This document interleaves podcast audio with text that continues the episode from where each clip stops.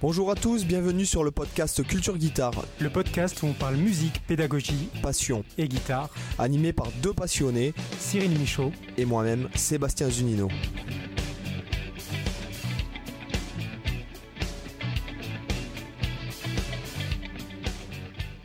Hola, hola, bienvenue à tous, bienvenue dans le podcast. Comment ça va Cyril aujourd'hui ?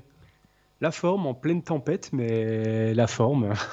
Ça m'a permis de me réveiller encore plus tôt que d'habitude, c'est bien. Bon, bah écoute, c'est cool. C'était la pleine lune, c'est peut-être ça aussi. Ouais, voilà, c'est le chaos. Pour les auditeurs, là, il est 5h28 du matin, c'est cool. Je me suis levé à 4h30, je suis content.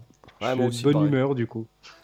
Bon, bah écoute, tant mieux. Et donc, aujourd'hui, le sujet du podcast, c'est, en fait, on voulait parler du fait de se challenger.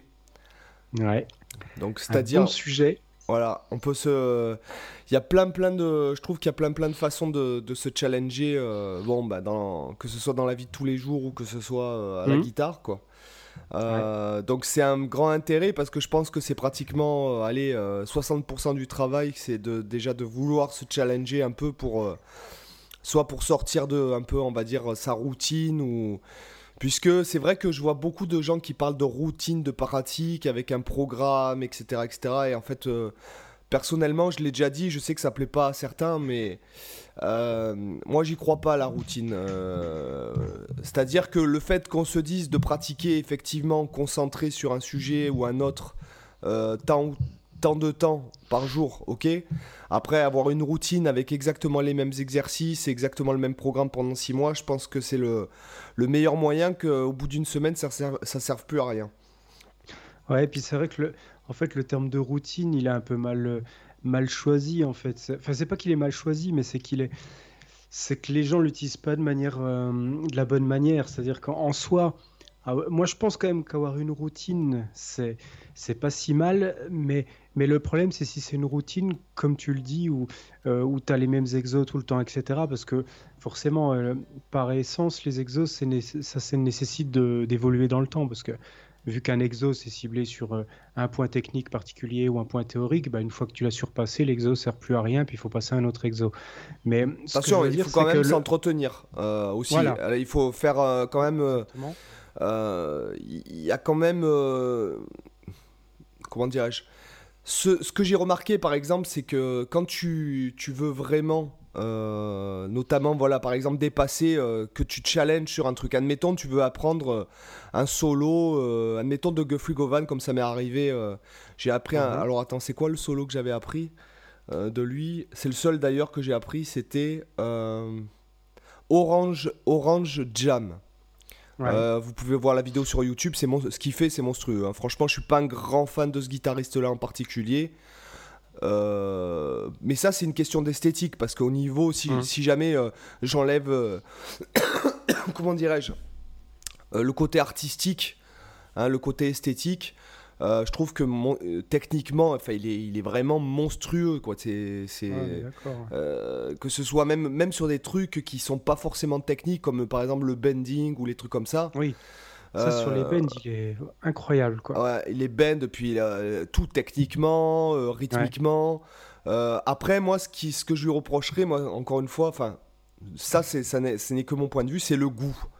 C'est-à-dire que c'est très guitaristique, quoi. C'est très guitariste.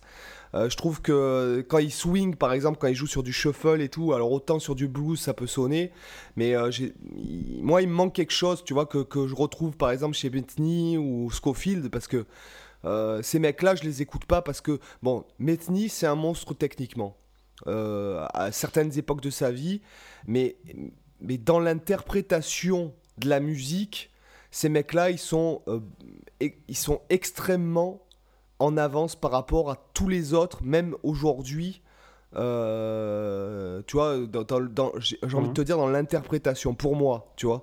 Quand les mecs, ils te font une phrase très simple que n'importe qui pourrait jouer au bout de 5 minutes, ces mecs-là, quand ils la jouent, c'est tellement mature, c'est tellement interprété, c'est tellement au niveau du rythme et tout, de l'accentuation, du langage, etc., que... effectivement, je trouve que c'est pour moi que ces gars-là sont si grands, en fait. Après, Voilà, dans le cas de Guthrie Govan, c'est pas... je trouve que c'est très comme lui, quoi. C'est très guitariste, c'est très... c'est très...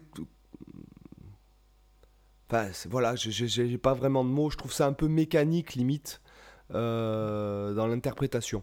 Et donc, ouais, j'avais bossé ce morceau jusqu'à arriver forcément à le jouer. Et en fait, je l'ai pas joué pendant 3 jours, et en fait, je l'ai perdu. Donc après, il y a un côté aussi où il faut s'entretenir pour vraiment que ce soit inclus. Il faut vraiment que quand on arrive à jouer le truc pour lequel on s'est challengé, il faut pas se dire « ouais, ça y est, je le joue ». Non, il faut le continuer dans le temps jusqu'à ce qu'on puisse vraiment en tirer les fruits. Parce que le but dans le fait de se challenger, c'est que ce qui te semblait... challengeant un mois avant, ça soit totalement inclus à ta façon de jouer et à ta vision des choses. Donc en fait, finalement, le premier pas, c'est d'arriver à jouer le truc à la vraie vitesse ou avec le CD, etc., ce que je conseille. Et après, le travail commence. C'est-à-dire le travail d'analyse, le travail d'appropriation, le travail de transposition, le travail du fait d'inclure ça à ses propres solos ou à ses propres rythmiques ou je ne sais quoi. Donc c'est ça surtout qui va prendre du temps, en fait. Voilà. Et puis c'est la partie que je trouve la plus intéressante, personnellement, la plus fun. Oui. Alors, je peux parler en connaissance de cause. C'est que c'est vrai que quand j'étudiais le jazz, mon prof me faisait beaucoup relever de solos des autres, des phrases, etc. Et une fois que tu le joues avec le CD, finalement, après, enfin, une fois que j'arrivais à le jouer, si tu veux, après, ce que je faisais, c'est que je répétais ça en boucle. Tu vois, je mettais dans, comment il s'appelle, ce transcribe. Je mettais le solo, la partie du solo en boucle avec 8 mesures, pas 8 mesures, mais 2 ou 4 mesures avant pour vraiment sentir le swing du morceau avant de commencer à faire le solo. Le swing, l'essence, enfin, tu vois, pas vraiment que ce soit juste mécanique. Et après, en fait, je travaillais, mais plusieurs heures d'affilée, en fait, sans m'arrêter, et en répétant exactement la même chose, jusqu'à arriver, en fait, on en a déjà parlé dans ce truc de trance, où en fait c'est ton corps qui joue. Tu vois, au début, en fait, ce qui se passe, c'est que tu es en train de travailler le truc, donc en fait, bon, là tu commences à t'échauffer techniquement, c'est-à-dire digitalement, enfin tes muscles, tes tendons, etc. Et une fois tu commences en rentrant dans cette répétition, tu commences à rentrer dans une genre de t'en as marre. Voilà, en fait, t'en as marre pendant bien 20 minutes, 25 minutes. Et vraiment, t'en peux plus, tu vois. Et une fois que t'as passé ce cap, parce qu'en fait, c'est ton cerveau qui s'échauffe à ce moment-là. Une fois que t'as passé ce cap et que tu répètes le truc comme un gaga, tu rentres dans une transe. Et en fait, les minutes et les heures, il n'y a plus de différence. Tu peux rester comme ça 4 heures, tu vois, en pensant au truc, etc. Et là, tu vois que tes doigts jouent tout seuls alors que toi, t'es en train de penser à autre chose. Et c'est à ce moment-là que t'es en train d'inscrire le truc. C'est à ce moment-là que t'es en train de te l'approprier, parce qu'à chaque fois que j'ai fait ça, parce que c'est dur, hein, après, c'est vrai, moi, je vais te dire un truc. C'est vrai que quand tu fais ça, après, t'as du mal à tenir une conversation, par exemple. T'as du mal à revenir à la vraie vie. Quand te parle, t'es dans le vague, tu sais plus quoi répondre, tu sais même plus quoi dire dans une conversation. Mais c'est à ce moment-là vraiment que ça paye. C'est à ce moment-là, moi, je vois les trucs que j'ai travaillé dans ces états-là. C'est les trucs qui ont le plus payé, finalement. Pas forcément sur les plans, sur la musique, sur les trucs comme ça, mais des fois sur même le swing, des fois sur même l'interprétation du truc, des fois après tu vois que tu ressors les trucs machinalement dans ton jeu, et au final, là tu te dis, ouais, bon, d'accord, j'en ai chié pendant cette séance de travail, mais là j'ai récolté tous les fruits. Voilà. Mais c'est intéressant parce que j'ai déjà expérimenté le même type de choses que toi, parce que moi, tu vois, par exemple, jouer de la guitare pendant des heures, ça me pose évidemment aucun souci, parce que c'est tellement un plaisir. Et pareil, la technique, ça m'est arrivé de bosser ça pendant des heures. Et quand j'apprends des nouvelles choses, j'ai un peu tendance à faire ça. Il y a genre 6-7 mois, là, quand je bossais un peu les techniques de Tosin Abasi avec le pouce, technique de main droite, etc., genre je passais la journée entière à juste jouer un pattern de 4-5 notes comme ça. Et c'est vrai que à un moment donné, en fait, alors je sais pas comment ça se passe chez les autres, tu vas me dire que si toi ça t'arrive aussi de ressentir cet aspect-là, mais j'arrive à sentir le moment où à la fois j'arrive à comprendre ce que je joue en termes de mécanismes digitaux et je sens qu'au niveau du corps ça commence à devenir naturel, c'est-à-dire qu'au début je dois me concentrer donc sur ce que je fais, etc. Et au bout d'un moment je sens au niveau du corps que je suis ultra détendu et qu'en fait les gestes que je fais sont super naturels, tu vois, comme si j'avais fait ça toute ma vie. Alors ça veut pas dire que je maîtrise le truc au moment où je le fais, mais il y a une sorte de naturel qui s'installe et en fait tu te sens super bien à ce moment-là quand tu es en train de faire le geste et en fait tu n'as même pas envie de t'arrêter de le faire tellement tu te sens en phase avec le truc et tu te dis putain là je le tiens et tu vois faut pas que je m'arrête, c'est tellement kiffant parce que quand tu apprends un truc nouveau du coup tu as ce sentiment où tu es en galère au début forcément parce que c'est nouveau, tu le maîtrises pas, puis quand tu commences à sentir que là tu as le truc, eh ben, en fait tu sens au niveau du corps que tu as une sorte de déblocage, que tout devient naturel, que le moindre geste s'optimise et tu ressens même naturellement le fait que tes gestes s'optimisent et que tu as les doigts qui bougent un peu moins, tu as les gestes qui deviennent précis et en fait c'est un truc qui se fait comme ça sans forcément que tu y penses sur le moment. Ça, moi je me rends pas forcément compte le moment où ça bascule, tu vois, parce que justement je suis dans le mécanisme, je répète puis il y a un moment donné je sens sans avoir compris à quel moment ça s'est produit, je sens que là il y a eu une bascule et je me dis ah ouais là c'est bon, je le sens bien le truc et ça me fait tout le temps ça, tu vois, dans les points techniques que je travaille comme ça de manière intense pendant des heures. Ça m'a fait la même chose récemment quand je travaillais tu sais je t'en avais parlé, la technique du soi hybride de Marshall Harrison. Donc j'essaie d'incorporer ça dans mon jeu. Donc puis, pour les auditeurs en fait ça consiste à jouer en sweeping. D'accord, donc en sweeping, ça veut dire qu'on va jouer un nombre impair de tout dépend en fait. Si on repart dans l'autre sens, c'est un nombre pair. Mais c'est le fait d'arriver à toujours jouer le nombre de coups de médiator qu'il faut pour être dans le sens du départ vers l'autre corde en fait. Voilà. D'accord, par exemple, si jamais je monte une gamme 3 notes par corde, je vais faire bas au bas, bas au bas, bas au bas, bas au bas, bas au bas. Et il faudra que je me débrouille de faire, par exemple, bas au haut pour repartir sur l'autre corde. Donc, bas au bas haut. Et pour en fait, Marshall Harrison, c'est un mec qui fait du YouTube, qui est un mec, je pense, qui a des capacités cognitives hors normes, puisqu'en fait, il joue du piano. Il joue du piano comme un malade, et puis des chiffres à vue du Rachmaninoff, quoi, le gars. Enfin, on parle quand même d'un mec qui est pas juste un mec qui pianote comme ça. Et en plus, il résout des problèmes mathématiques de l'autre monde aussi, j'ai vu sur sa chaîne.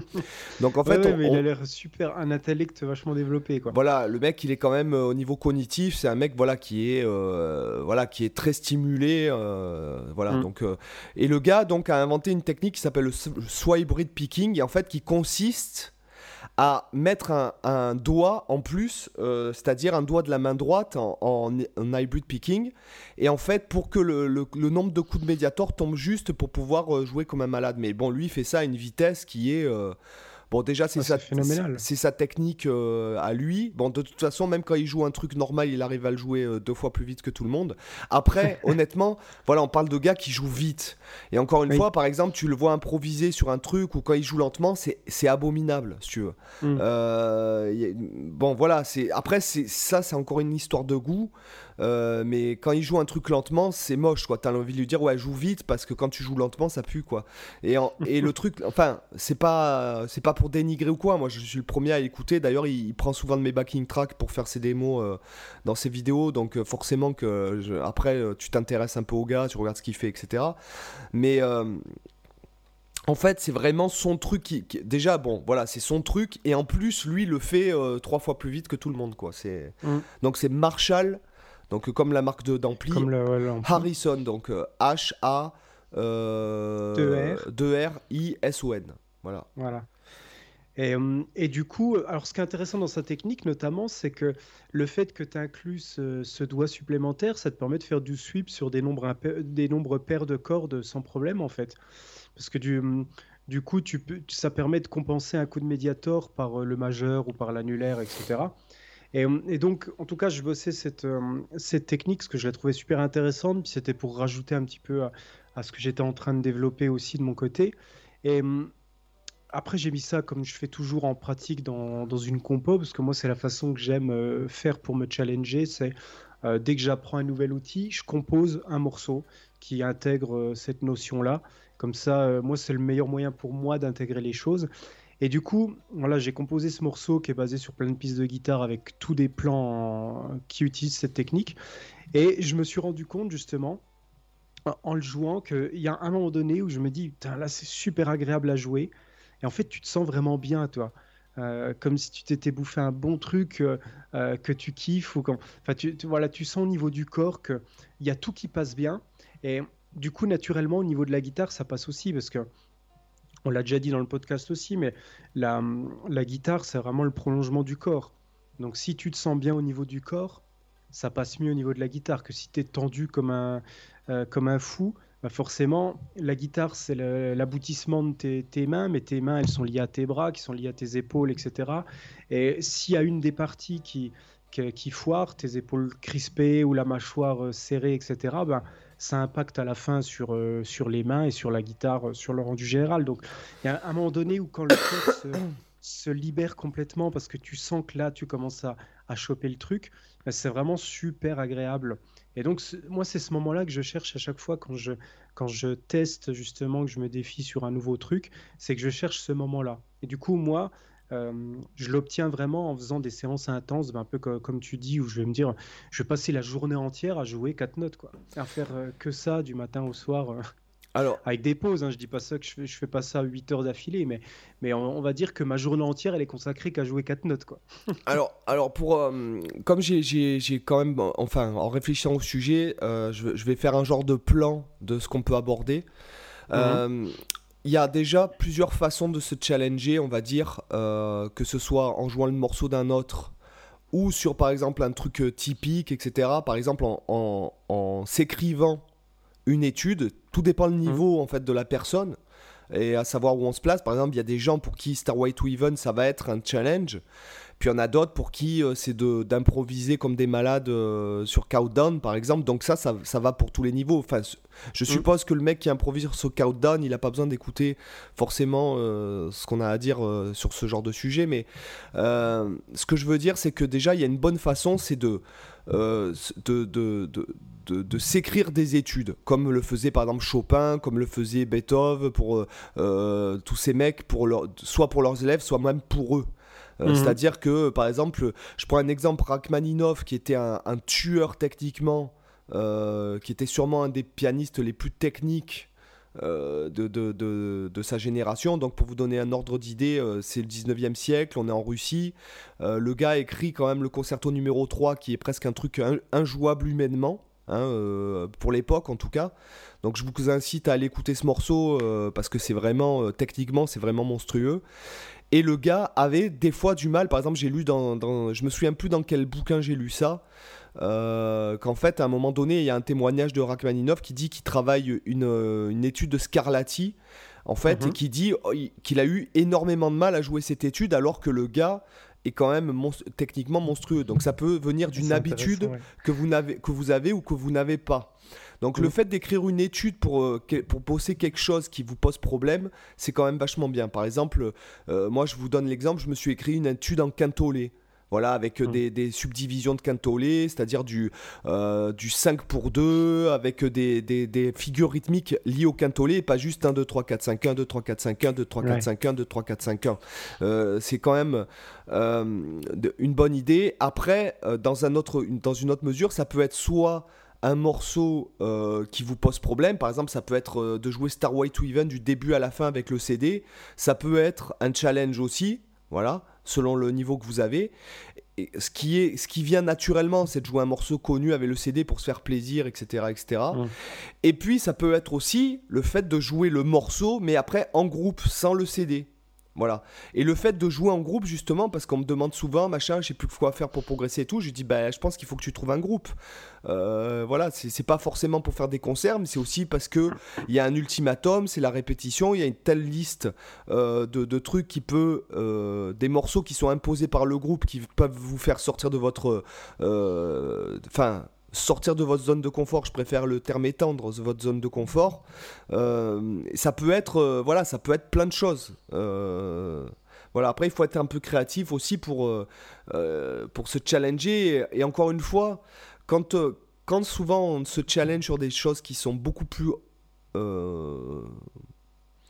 difficiles, enfin hautes que notre niveau, on a tendance à avoir un petit découragement, etc., etc. Mais justement, il faut avoir la force psychologique, j'ai envie de dire, de tenir le cap jusqu'à y arriver, quoi. Parce qu'en fait, de toute façon, quoi que vous fassiez, quoi que vous vouliez jouer, si vous le travaillez, si vous le pratiquez, vous y arriverez. L'humain, c'est quand même quelque chose d'extraordinaire. Le cerveau humain et le corps humain, c'est quand même quelque chose d'extraordinaire. Et souvent, je pense que 80% de la force dont vous avez besoin, c'est dans la tête. Déjà, le fait de se dire bon, bah, ça va me prendre 60 jours, mais j'y arriverai. Parce qu'à un moment donné, vous n'êtes même pas conscient, en fait, la plupart, et c'est ça qui fait une grosse différence, je pense, c'est que les gens ne sont pas conscients à quel point le corps humain, voilà, et le cerveau humain, ça peut aller loin. Et c'est par exemple si je te disais, bon, bah, tu vas apprendre les 1000 décimales de pi par cœur. Ben, tout le monde... Absolument tout le monde, même le gars qui croit qu'il n'a pas les capacités, tout le monde peut y arriver. Voilà. Ça va prendre plus ou moins de temps, ça va demander plus ou moins de travail pour les gens, mais tout le monde peut y arriver. Et là, et après, c'est aussi des questions de stratégie, de voir quelle stratégie tu mets en place, parce qu'il y en a des plus efficaces que d'autres. Voilà, exactement. Voilà. C'est vrai que c'est vachement intéressant, ça. Voilà, la stratégie, c'est, j'ai envie de dire, c'est 80% du travail. C'est-à-dire que si tu t'attaques au morceau à la vitesse truc et tout, mais et que tu fais pas de façon méthodique, parce que finalement, ce qu'on disait, on le disait, c'est pas, encore une fois, un bon prof, c'est pas un mec qui va arriver, il va te dire, tu joues telle gamme sur tel accord, et ça tu le trouves n'importe où sur Internet. Un bon prof, c'est quelqu'un qui va t'apprendre comment s'en servir, mais qui va t'apprendre quelque chose qui est beaucoup plus élevé que la chose elle-même, finalement. Tu vois ce que je veux dire ? Qui va t'apprendre, qui va te donner une méthode, qui va arriver à te révéler toi-même comment toi tu marches, comment tu fonctionnes. Souvent, le professeur peut voir que, bon, bah, toi, par exemple, tu as une mémoire, je ne sais pas moi, une mémoire visuelle. Donc, finalement, bah, mettre ça dans un premier temps, mettre ça à ton... Comment dirais-je ? À ton service, c'est-à-dire que bon, bah, tu vas te servir de ça pour encore plus travailler là-dessus, c'est-à-dire que d'un coup d'œil, tu vas pouvoir retenir, admettons, la partition, etc. Et après, justement, il faut que tu travailles en dépit de ça, c'est-à-dire le fait de supprimer cette mémoire visuelle pour travailler sur une mémoire beaucoup plus... Par exemple, bon, parce que la mémoire, c'est quand même quelque chose d'extrêmement complexe, c'est pas juste... voilà, il y a plusieurs types de mémoire, il y a plusieurs tiroirs, et arriver à faire basculer en fait ce que tu as travaillé dans les différents types de mémoire jusqu'à ce que tu arrives à le graver, c'est ce que je disais tout à l'heure, en le travaillant quand même malade à vie, quoi. Il y a des trucs, quoi qu'on veuille faire ou pas, de toute façon on s'en souviendra toute notre vie, parce que c'est tellement populaire qu'on l'a tellement entendu ou qu'on l'a tellement joué avec des gens que ben, finalement ça t'appartient. Par exemple, je me souviens de ta vidéo de Stairway to Heaven. T'es peut-être le seul gars de YouTube mondial qui, au lieu d'apprendre Stairway to Heaven aux gens, a appris à l'analyser. Pourquoi ? Qu'est-ce que c'est ? En fait, c'est une mélodie. En fait, c'est comme du contrepoint, Stairway to Heaven. T'as la basse et la mélodie qui s'inverse, en gros. Voilà. Et en fait, t'es le seul gars de YouTube qui a expliqué aux gens en fait ce que c'était. Et c'est ça le problème aujourd'hui, je pense, de ce qu'on trouve sur YouTube à foison, c'est-à-dire que les gens qui sont dans un niveau, on va dire, moi j'aime pas cette caste de niveau, je trouve que ça veut rien dire quoi, hein. Je veux dire, t'as le débutant, t'as le mec qui est le professionnel on va dire, et puis au milieu bah, t'as tous les degrés finalement que tu pourrais classer dans l'intermédiaire, mais t'as des intermédiaires débutants et des intermédiaires aguerris, avancés. Voilà, ce que je veux dire c'est que encore une fois ça veut rien dire, et qu'il y a même des gars j'imagine qui font du death metal comme des malades, qui sont incapables de jouer Stairway to Heaven bien correctement, tout ça parce qu'ils n'ont pas l'habitude en fait. Oui, c'est ça. Et donc il y a tellement de contenu aujourd'hui que même j'ai l'impression que, je vais dire un truc c'est un peu personnel, mais j'ai l'impression que dès que tu fais quelque chose qui demande un peu de travail à l'auditoire, de suite ça, les mecs préfèrent écouter des... En fait moi je vois les vidéos où je parle font beaucoup plus de vues et d'intérêt que les vidéos où je montre un truc. Dans le sens où j'ai l'impression que les mecs se mettent en mode Netflix et se disent ouais bon c'est bon, alors je vais l'écouter parler, je vais apprendre des trucs, c'est un peu comme le podcast finalement tu vois, mais en vidéo. Et en fait je vais apprendre des trucs mais j'ai pas besoin de prendre la guitare et de bosser. À un moment donné quoi, t'es obligé de te lever les doigts pour parler vulgairement, excusez-moi cette expression, et de pratiquer comme un malade. J'ai envie de te dire qu'une vidéo, limite, si tu veux, il faut que ce soit quelque chose, et je le dis souvent, il faut que ce soit une action active. Il faut que la personne, elle prenne un cahier, sa guitare, qu'elle mette pause, et que la vidéo qui dure 1 heure, ça lui dure 8 heures en vérité. Parce qu'il faut travailler au fur et à mesure, etc. Il ne faut pas juste se contenter de regarder la vidéo, ah ben c'est bon, j'ai appris quelque chose aujourd'hui. Sinon, retourne sur Netflix, et même arrête de jouer de la guitare, et joue pour ton plaisir, et te challenge pas. Voilà, et arrête de rêver, par exemple, quand tu joues un truc, tu te dis « Ah ouais, je vais arriver à jouer ça ». Non, c'est même plus la peine. Si jamais tu te lèves pas les doigts. Le point commun, et on en a parlé du don la semaine dernière, le point commun de tous les gens qui ont performé, outre leur capacité cognitive, outre leur milieu socio-culturel, outre tout, c'est le travail, quoi. Ce sont tous les gars qui ont réussi, ce sont tous des gars, il n'y en a aucun qui s'est assis devant la télé, devant Netflix en se disant qu'il allait y arriver ou en regardant des pauvres vidéos YouTube. Ce que je veux dire, c'est que finalement, on donne beaucoup de contenu aux gens gratuitement, ça, bon, peu importe que ce soit gratuit ou pas, mais il y a tellement de contenu aujourd'hui qu'en fait, même les gens, ils arrêtent de le travailler en se disant que même quand ils foutent rien, ils apprennent quelque chose. Mais non, en vérité. Moi, je vois par exemple qu'ils achètent beaucoup de formations. J'ai acheté une formation il y a 1 mois et demi. Je travaille encore dessus. Voilà, et la vidéo, elle dure. Il doit y avoir 1 heure et demie de vidéo, mais il y a 10 ans de boulot dessus. Et c'est ça que les gens, le monde d'aujourd'hui ne comprend pas. Le monde d'aujourd'hui dans lequel tu n'as plus besoin de fouiller, tu sais, avec les 2 doigts dans des piles entières de CD pour trouver un album qui te plaît. Aujourd'hui, tout est à portée de main d'un clic de ton téléphone. T'as le monde entier. En fait, t'as le travail de l'humanité entière dans ta putain de poche, quoi. Et aujourd'hui, les gens ne se rendent même pas compte de la valeur que ça a. Finalement, ça vaut même... tout l'or de la planète, et voire même l'or des 1000 milliards de tonnes qu'il y a dans les astéroïdes qui sont autour de nous, quoi. Parce qu'il faut le savoir, il y a même des entreprises qui veulent commencer à aller chercher de l'or sur les astéroïdes autour de nous, des milliers de milliards de tonnes d'or, auquel cas ben, l'or va se casser la gueule si c'est con. Ils ramènent de l'or sur Terre, mais du coup l'or vaudra plus un P, hein, ça vaudra pareil que les graviers que tu as dans les carrières.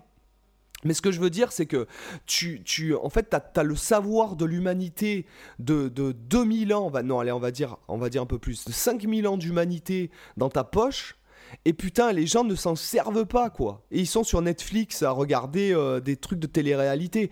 Bon, à un moment donné, t'es obligé de travailler, c'est-à-dire travailler, oui, en te faisant du mal, ouais, parce que t'es mieux à rien branler devant ta console ou sur Netflix, mais à un moment donné, il faut faire de Netflix et de ta console, il faut que ta guitare, ce soit ça pour toi.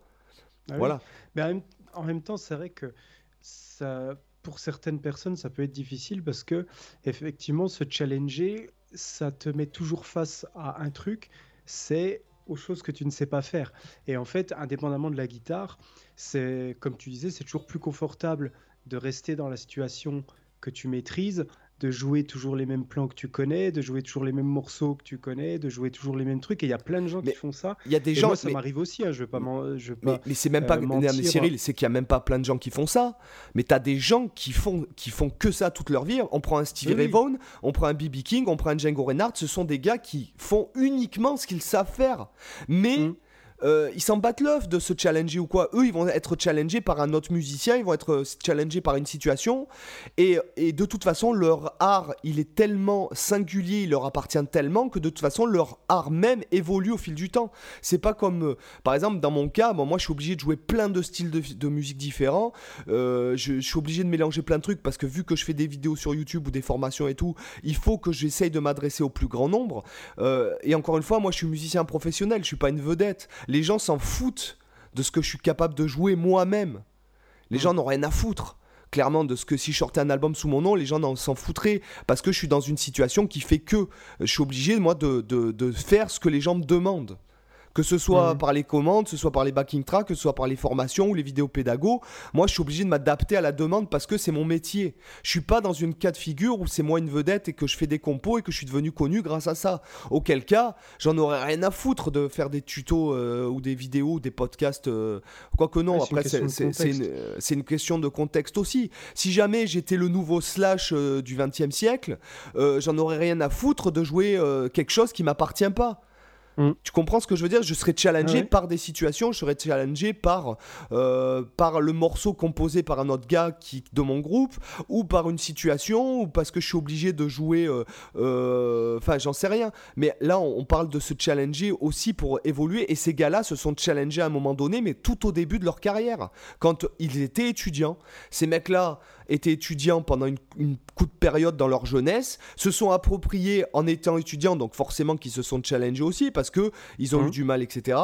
Et après, je veux dire, Slash, on lui demande pas de faire du jazz fusion. Slash, on lui demande pas de jouer de la rythmique funk. Slash, on lui demande pas de jouer du reggae. Slash, on lui demande pas de jouer sur des mesures asymétriques ou faire du pouce aller-retour gent sur une compo. Il va te dire, non, mais moi, je fais pas ça. Et c'est aussi une force.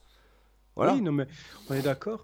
Mais malgré tout, c'est vrai que quand je dis par rapport au challenge, c'est que dans tous les cas, quand tu choisis de te challenger, c'est forcément une question de se mettre en difficulté sur quelque chose que tu ne maîtrises pas, en fait, qui est inconfortable pour toi. Et du coup, c'est en ça que je disais qu'il y a beaucoup, beaucoup de guitaristes qui vont me dire bah, « ça fait 30 ans que je joue de la guitare, mais j'ai toujours un niveau... débutant ou l'impression de savoir jouer 3 accords, etc. » Alors, mais c'est ça, il y a un truc aussi, encore une fois, c'est, je dis aux gens, parce qu'il y a des gens qui dépriment. Moi, j'ai des messages où les gens m'envoient un truc, ouais, je joue de la guitare depuis 20, 30, 40 ans des fois, j'ai toujours le même niveau, etc. Ça, encore une fois, ça peut venir, bon, déjà du manque de challenge, ça peut venir de ce que t'écoutes, et ça vient surtout de la méthode. Ah oui, on est d'accord. Il y a là-dessus, t'as certains, je sais plus comment elle se décrit cette citation là, mais en gros à peu de choses près, c'est que si tu peux pas attendre en fait des résultats différents si t'appliques la même méthode tout le temps et qu'elle marche pas. Si t'appliques la même méthode 10 non, mais c'est Einstein qui a dit 100 fois et qu'elle marche pas. C'est Einstein qui a dit que en fait il faut c'est de la folie de te dire que ce que tu fais va changer alors que tu fais la même chose de tous les jours. C'est... Exactement ça. Voilà. Et il y a une autre citation que je tire de la BD Crâne le Barbare, qui est une excellente BD que je vous conseille de lire parce qu'elle est super fun et qu'elle est blindée de citations cultes. Genre une des citations que j'adore, bon, rien à voir là, mais c'est il y a des jours où il ne faut pas me faire chier et il y a des jours tous les jours. Donc ça, j'adore cette citation. Mais du coup, la citation que je retiens par rapport à ça, c'est si le plan A ne marche pas, le plan B, c'est essayer le plan A mais plus fort. Et en fait, il y a plein de gens qui font ça. Ils se disent, ils font toujours la même chose. Puis après, les résultats sont toujours les mêmes. Mais à un moment donné, si tu vois que tu essayes un truc et que ça ne marche pas, à un moment donné, il ne faut pas faire le mec qui se tape la tête contre les murs. À un moment donné, quand ça commence à faire mal, t'arrêtes et puis t'essaies de trouver une autre solution pour casser ton mur. Et là, c'est une question de travail aussi, effectivement, une question de stratégie. Mais... il y a aussi des fois une question de paresse, il faut être honnête, ou comme je disais, c'est quand même plus, pour beaucoup de gens, c'est plus rassurant de rester dans des... Même inconsciemment, hein, c'est même pas des fois des choses conscientes, mais de rester sur ce qu'on sait faire, voilà, tu prends la guitare 30 minutes, tu vas jouer les morceaux que tu connais, c'est rassurant parce que tu... tu te dis bah, au moins sachez le jouer, ça te met pas en difficulté, et il y a des gens pour qui c'est rassurant. Attention, et c'est pas une mauvaise chose parce que non, parce encore qu'il faut une fois faire aussi l'entretien de répertoire. Déjà il y a de l'entretien et puis il y a aussi le plaisir. Le plaisir, l'entretien. Alors le plaisir en premier parce que c'est quand même, si on fait de la musique, la guitare c'est déjà pour le plaisir parce que si c'est pour aller brancher sur la plage, bon on travaille pas quoi, prendre 4 morceaux ça suffira largement quoi. Ou alors j'ai envie de te dire, prends pas une guitare, achète des platines et puis et fais de la muscu quoi. Ce que je veux dire c'est que il y a le plaisir, il y a l'entretien et puis après il y a aussi transcender le truc, c'est-à-dire que si Stevie Ray Vaughan il s'était dit au bout de 6 mois bon ça y est je sais jouer mes plans penta qui me plaisent, j'arrête là, il y aurait pas eu ça serait pas devenu Stevie Ray Vaughan. C'est aussi répéter ce qu'on fait déjà pour le transcender, c'est ce que j'expliquais par rapport à pourquoi j'aime tant Metheny et Scofield, c'est parce que ces mecs là ils ont les choses simples, ils se sont pas dit ah ouais il y a 4 notes tu parles, non ils ont cherché à les jouer mais merveilleusement bien. C'est pour ça que t'as des Glenn Gould, on va parler du classique puisque c'est plus je me souviens que je sais pas si j'en ai parlé de cette anecdote quand je au début que j'étais prof, je travaillais dans une association où en fait le président de l'association et puis au plus ou moins le responsable etc, et c'était un mec qui avait organisé le festival de piano de Solliès-Pont. Donc Solliès-Pont c'est un village qui a dans le Var qui est pas loin de Toulon, qui a une 30aine de bornes de Toulon. Et en fait le gars c'était à l'époque le plus jeune organisateur de festival de piano classique en France. Et lui ce qu'il me racontait, donc il faisait venir des mecs, bon il avait des subventions et tout, il faisait venir des mecs de partout dans le monde et il me disait, t'avais une nénette qui s'appelle Racha Arodaki, il m'a dit c'est simple, le clou de son spectacle c'est un truc que tout le monde peut apprendre en 5 minutes. Tout le monde. T'as jamais touché un piano, en 1 heure tu sais le jouer. Mais elle le jouait tellement bien qu'en fait c'était le clou même du festival le truc. Ouais. Si tu veux, ce que je veux dire, c'est que et ce qu'il m'a dit là, ça m'est resté dans ma tête. Je me suis dit oui, c'est totalement logique parce que c'est pas sur des trucs, c'est pas sur des plans de Guthrie Govan que tu vois vraiment le bon guitariste. C'est sur un mec, c'est sur quelque chose que tout le monde peut jouer en très peu de temps et il y en a un qui aura le truc en plus et c'est ça qui fera la différence. Voilà, c'est sur un truc très simple, c'est sur un plan blues par exemple. Moi je regarde souvent la chaîne de Florent Passamonti. Ce qui fait Florent Passamonti, quelque part tout le monde peut le jouer. Mais lui il joue tellement bien que franchement tu te dis ouais le mec c'est un tueur quoi. Tu comprends ce que je veux dire? Florent Passamonti qui a une chaîne de blues etc, qui monte pas forcément des trucs hyper techniques. Ce qui est mon cas et peut-être mon défaut, c'est des fois faire des trucs trop techniques. J'ai des commentaires des fois où les mecs ils me disent, et justement c'est là que je me dis que les gars ils ont pas envie de passer un cap, non mais c'est trop dur, ça m'a demandé 1 an pour faire un plan, non ça va pas demander un plan, ça va juste te demander que tu te concentres plus que 5 minutes finalement. Tu vois, donc non mais c'est une image bien sûr et c'est pas pour dénigrer les gens qui sont découragés, parce que des fois je montre des trucs, peut-être que les gens se disent ah putain ça pue ce truc là, alors que moi je trouve ça monstrueux. Ce que je veux dire c'est simplement un mindset, c'est simplement un lifestyle de pratique finalement, c'est une hygiène même de trucs. C'est pas se dire parce que tu arriveras pas à le jouer, parce que ça te semble trop compliqué, que ça pue, parce qu'il y a des gens c'est ça aussi. Oui, tu vois.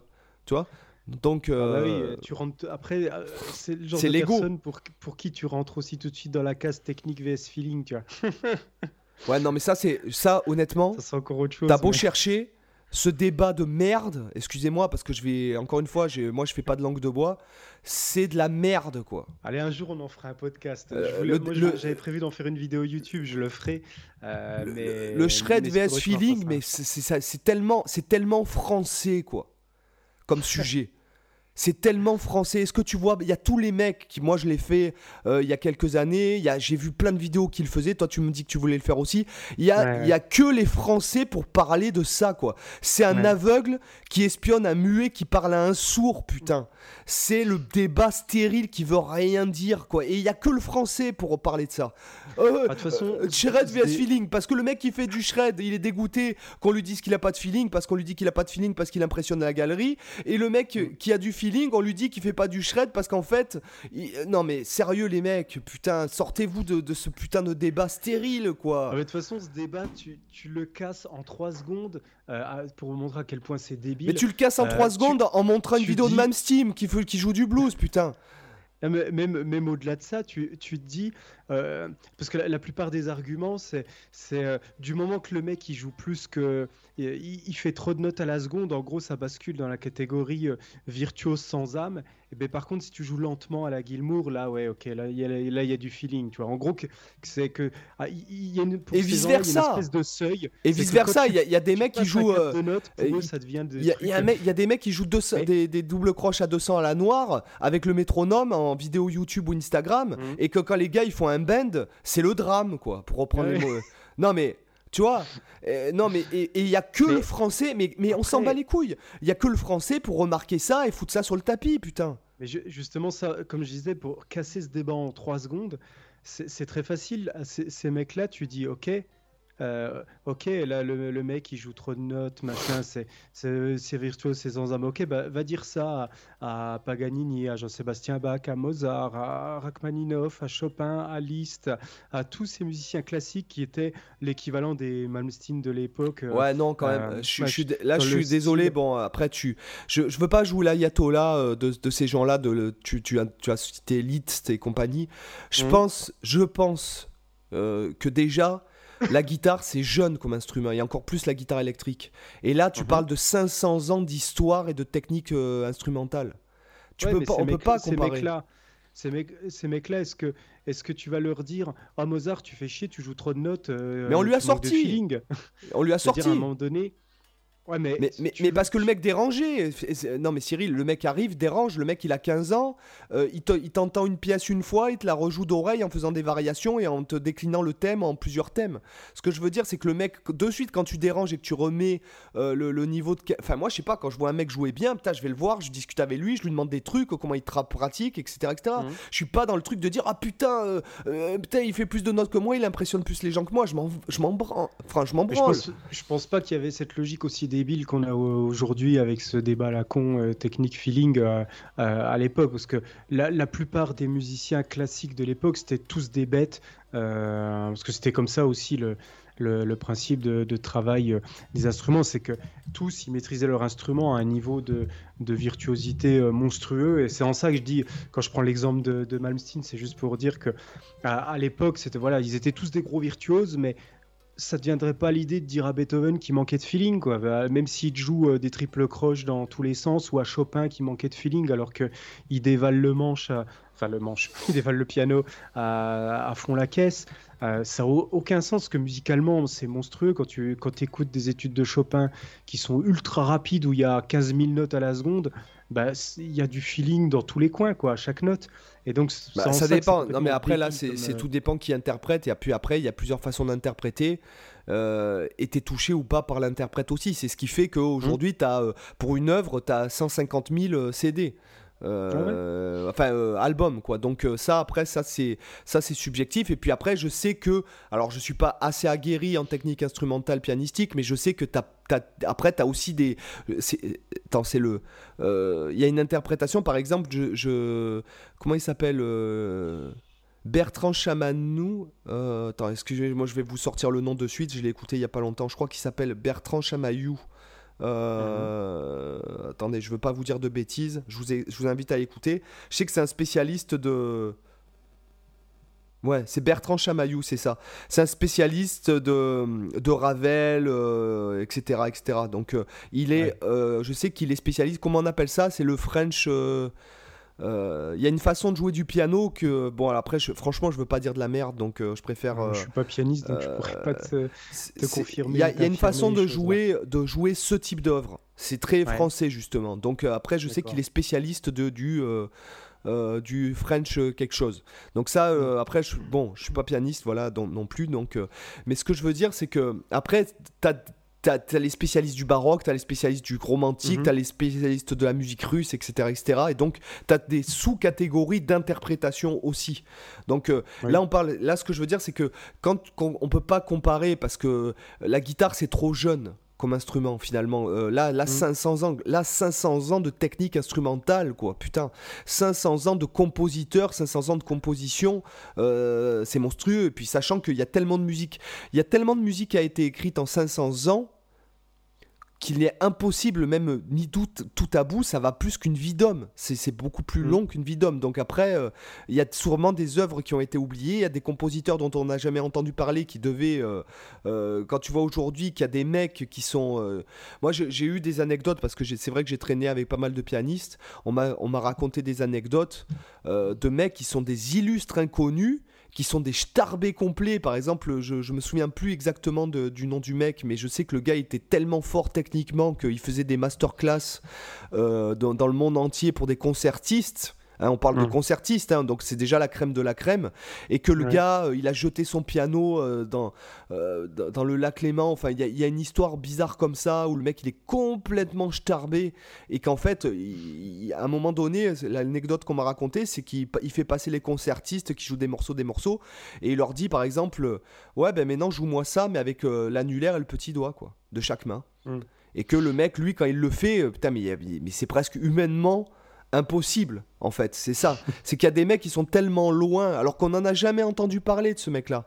Tu vois, peut-être dans le milieu du classique, oui, mais nous en tant que, comment dirais-je, néophytes, dans ce piano, voilà, on n'entendra jamais parler, c'est sûr. Voilà, et donc c'est notamment, par exemple, un bon exemple de ce qu'il faut faire. Par exemple, moi je vois, j'ai des doigts très longs. J'ai une main moyenne, une main qui est même petite, des doigts très longs et des doigts qui s'écartent vachement. Donc effectivement, c'est des trucs que j'essaye de pas pratiquer vraiment, mais de mettre en tout cas, de m'en servir, puisque c'est ce qui fait que c'est moi. Voilà. Bon, mais par contre, j'ai l'annulaire et le petit doigt qui sont extrêmement faibles. Voilà, mes doigts sont beaucoup plus faibles que la moyenne des gens, forcément, puisqu'il y a de la force qui doit s'exprimer sur une plus grande longueur.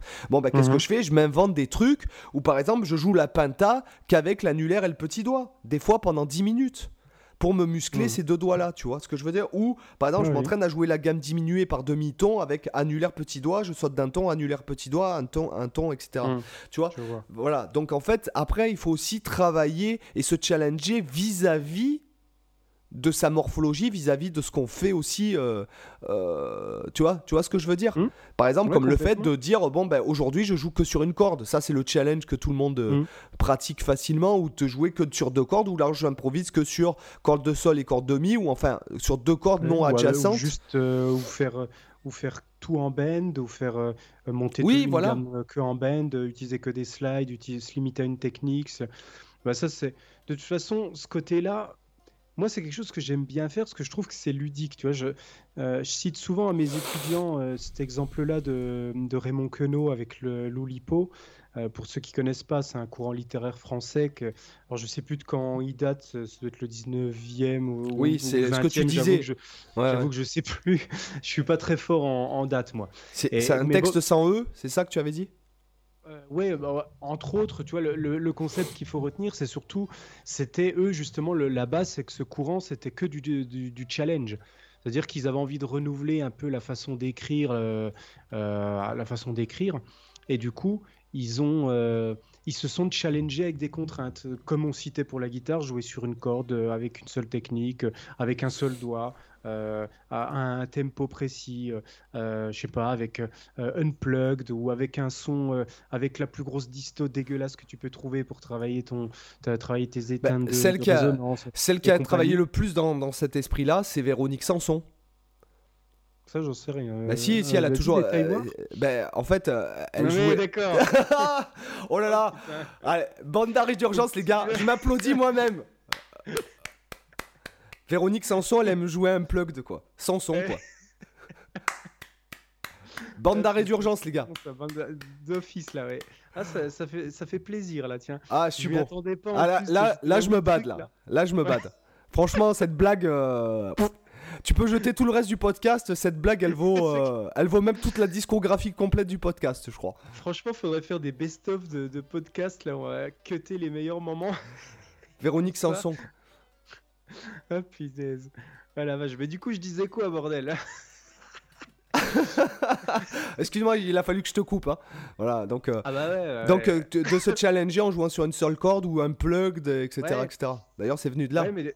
Du coup, tu vois, c'est ça que je disais avec l'Oulipo, c'est que eux, pour justement se challenger, être à nouveau inspirés, entre guillemets, à avoir des nouvelles idées, aller au-delà de ce qu'ils savaient faire, bah, ils se sont mis des contraintes qui peuvent paraître complètement cons en fait pour la plupart des gens. C'est de dire bah, pourquoi tu vas te faire chier à essayer d'écrire un roman de centaines de pages sans la lettre E, pourquoi tu vas essayer de te faire chier à faire un poème en disant que la lettre de chaque vers elle doit former à la fin un mot ou le prénom de celui qui a écrit le poème, ou pourquoi tu vas te faire chier c'est d'écrire une phrase palindromique ou quand tu la lis dans un sens ou à l'inverse ça donne la même phrase, pourquoi tu vas te faire chier à faire ça? Bah, c'est tout simplement déjà parce que c'est ludique et ça, c'est un peu comme un problème mathématique où y a plein de mathématiciens comme ça où justement résoudre des problèmes c'est ultra kiffant pour eux, de la même façon que t'as des gens qui adorent faire les Rubik's Cube ou les casse-têtes ou ce genre de choses, c'est parce que t'as un problème et t'as le plaisir d'arriver à trouver la solution, c'est satisfaisant aussi. Et dans le côté contrainte, il y a ça qui est agréable, c'est parce que on a tous ce problème-là, c'est que si on nous lâche en roue libre sur notre instrument, on va instantanément se raccrocher à ce qu'on sait le plus facilement faire, ce qui est naturel pour nous, ce qui est idiomatique sur l'instrument. Donc, par exemple, tu demandes à quelqu'un de jouer une gamme, bah, ou une pentatonique, voilà, ou une gamme, on va dire, allez, à 3 notes par corde, naturellement, tu vas faire avec 1, 2, 4, 1, 2, 4, 1, 2, 4, c'est les doigtés que tu vas utiliser le plus spontanément, mais ta personne, si tu lui dis, tiens, joue-moi une gamme de sol majeur en 3 notes par case, ta personne qui va se dire, ok, je vais faire ça tout à l'index en slide sur chaque corde, parce que c'est moins naturel à penser que de te dire que tu fais avec 3 doigts. Et en fait, c'est ça qui est intéressant, c'est justement d'aller sur ce qui ne te vient pas spontanément à l'esprit, parce qu'après, c'est ça qui te permet d'être inventif au niveau du phrasé. C'est que ces choses-là que tu ne ferais pas spontanément, quand tu les as testées, tu te dis, bah, tiens, c'est intéressant aussi, ça donne des sonorités différentes, ça donne des idées différentes, ça donne des façons de conduire tes phrases différentes, ça te donne des choix de doigté différents. Et en fait, tout ça, c'est du vocabulaire en fait, que tu développes, c'est des idées de phrasé que tu développes. Et même si ce n'est pas confortable sur le moment, il faut trouver, en fait, faut arriver à trouver l'aspect ludique qu'il peut y avoir. Et moi, je sais que le challenge, c'est quelque chose que j'aime bien parce que je suis rarement démotivé quand je me challenge sur un truc, parce qu'au contraire, quand je me dis, bah, tu vois, quand je bossais les techniques d'Abassi ou les techniques de Marshall, c'est des trucs que je maîtrisais pas du tout au départ. Et je dis pas que je suis arrivé à un niveau de maîtrise au point de ces mecs-là, hein, attention. Mais c'est des trucs où si je m'étais dit au départ, putain, mais ce qu'il fait, c'est jamais j'y arriverai. Bah laisse tomber, je ferai rien, j'arrête plus tard et je me mets au tricot. Mais du coup... Après, t'as un certain type de personnes aussi qui, quand ils entendent un truc, et c'est de là que vient ce putain de débat stérile, c'est que quand t'as des gars qui ont la personnalité, qui supportent pas, en fait, pas arriver à faire quelque chose ou quoi, qui vont dire « Ah ouais, non, de toute façon, ça c'est de la merde, moi je fais pas ça. » Ouais, du coup, ils se trouvent une excuse de merde pour justifier leur incompétence. Et c'est là, et en gros, voilà, et c'est là que dans 90%, et c'est pour ça que, par exemple, notamment, je me souviens à l'époque, parce que j'étais tombé, mais sur un débat, mais pourri sur le groupe guitariste de Facebook, voilà, et c'est pour ça que je dis que c'est très français. C'était un débat, mais il y avait, je sais pas, dans le topic, il y avait, je sais pas, peut-être 100 réponses, et puis ça parlait de... T'avais d'un côté les shredders et de l'autre côté les soi-disant pseudo-gars qui font du feeling. Alors, enfin, en fait, c'est simplement qu'ils sont débutants et qu'ils ont la flemme, oui, qu'ils n'ont pas appris correctement et qui ont la flemme de travailler pour arriver à faire ça. Simplement, bon, il faut faire la différence. Hein. Je parle pas de gars qui jouent merveilleusement bien et qui ont pour moi un feeling de fou. Hein. On parle de type de gars dans le style Jeff Beck ou de toute façon, tu le sais. Tu le sais quand t'entends le gars qui... De toute façon, le gars qui joue très bien avec du feeling, il n'a pas besoin de dire que... Enfin, tu comprends ce que je veux dire? Ah ouais, non, mais on est d'accord. Voilà, après, c'est aussi un masque que les mecs qui ont la flemme de se foutre sur la guitare, truc. Le mec qui joue bien, mais qui fasse du shred ou du blues... de toute façon, il n'a pas besoin de rentrer dans ce genre de débat stérile, quoi. Ou alors il va rentrer parce que ça l'énerve. Mais ce que je veux dire, c'est que, encore une fois, c'est parce que t'as des mecs qui se mettent ce masque-là en disant ouais, mais ça, de toute façon, c'est de la merde. Moi, je fais que du feeling. Mais en fait, bah ouais, mais c'est problématique parce que finalement, il y a que toi qui trouves que t'en as, quoi. Parce que le feeling, encore une fois, c'est dans les oreilles des autres. C'est pas... Et ça, c'est le même... En fait, t'as un duo de débats pourris qui existe au niveau de la musique. Et d'ailleurs, honnêtement, je me demande si ce genre de débat, les pianistes, les violonistes, les percussionnistes l'ont aussi. L'ont pas, je pense. Non. Mais aussi, c'est vraiment un truc de guitariste. Mais t'as l'autre fameux débat de merde qui va avec le principe technique vs feeling. C'est le truc théorie vs feeling. Ça, c'est aussi une autre vidéo que je vais faire. Mais où tu tombes toujours sur l'archétype du mec qui va dire « Ouais, non, mais moi, je veux pas connaître la théorie parce que je veux pas perdre mon feeling. » Et en fait, c'est d'un niveau de connerie tellement abyssal que... Non, je pense que c'est très, très guitaristique. Je pense que c'est... tu connais la blague des 10 000 guitaristes qui changent une ampoule. Oui. Oui. T'en as un qui change l'ampoule et t'en as 9 999 qui diraient qu'ils pourraient faire mieux. Voilà. Donc... ouais, c'est vrai. Donc, mais c'est tout, voilà, mais c'est tout des, tu vois, cette logique justement théorie vs feeling, c'est les mêmes conneries dans le sens où, d'ailleurs, je crois que c'est Raymond Queneau qui a fait cette citation également là-dessus. Attends, je vais essayer de la retrouver parce que ça vaut le coup de la citer proprement parce qu'elle est vraiment bien. C'est par rapport aux règles. Attends, je vais essayer de la retrouver rapidement sur Google là. J'aime prendre un exemple, par exemple Picasso. C'est un mec qui a transcendé les règles parce qu'il les a maîtrisées. Ouais. Voilà, parce qu'il y a tout le monde qui va te dire ouais mais Picasso aussi, mais t'as vu les trucs qu'il faisait avant techniquement. Je peux te dire, là je parle de pure technique, hein. Techniquement tu pleures. Un mec comme Dali, tu vas au musée de Dali à Figueras, d'accord? Tu vas voir les peintures liturgiques de Dali, tu fais « ouais, j'en ai des frissons d'en parler ». Tu dis « ouais, bon, le gars, il maîtrise, tu vois, il y a ces trucs bizarres ». Et puis le mec, qui a les croquis, donc les mains et les pieds de gala, parce qu'il faut savoir un truc pour les gens qui dessinent, c'est que les mains et les pieds, c'est ce qu'il y a de plus difficile à dessiner, à cause des détails, puis parce que c'est le truc vraiment singulier de la main, avec tous les mouvements et avec toutes les positions possibles qu'elle peut avoir, c'est un enfer. Ouais. Voilà, c'est ça. Et ben t'as les croquis donc de Dali, t'as les peintures liturgiques, c'est-à-dire que tu ferais pas la différence entre une peinture du 16e et Dali, quoi, limite. Enfin, peut-être si, quand t'es un grand connaisseur, moi je suis qu'un néophyte. Mais ce que je veux dire, c'est que le mec, il a transcendé les règles parce qu'il les a maîtrisées. Et je veux dire, de vouloir transcender, révolutionner le truc sans maîtriser les règles, ben c'est que t'es qu'un gros con prétentieux, finalement. Oui, mais du coup, justement, ça me permet de rebondir sur ce que tu dis, parce que j'ai retrouvé la citation de Raymond Queneau. Donc du coup, pour tous les abrutis qui pensent que justement t'es plus libre quand tu connais pas la théorie, les règles, que l'inverse, lui, il dit ça. Le classique qui écrit sa tragédie en se contraignant à un certain nombre de règles qu'il connaît est plus libre que le poète qui écrit ce qui lui passe par la tête et qui demeure l'esclave d'autres règles qu'il ignore. Voilà, réfléchissez là-dessus, vous avez 4 heures. Et en fait, ce qu'il dit, c'est tout bête, mais je te prends l'exemple. Le mec qui dit « Ah, moi, je veux pas perdre mon feeling, je veux pas connaître la théorie, ça va casser mon inspiration. » Voilà, le poète à deux balles à la con. Donc, un truc tout con. Le mec, il connaît aucune règle, etc. Ok, il veut garder son feeling. Et imaginons, il arrive à composer un super truc. Ok, parfait, il ne connaît pas les règles, ça arrive, hein. Il y en a qui... On peut très bien composer des trucs géniaux sans connaître forcément la théorie. Le problème, qu'est-ce qui se passe ? Kurt Cobain ? Oui, par exemple, mais il y a des milliers d'exemples comme ça. Mais après, le problème, qu'est-ce qu'il y a ? C'est que le mec, ok, il aura pondu un truc top.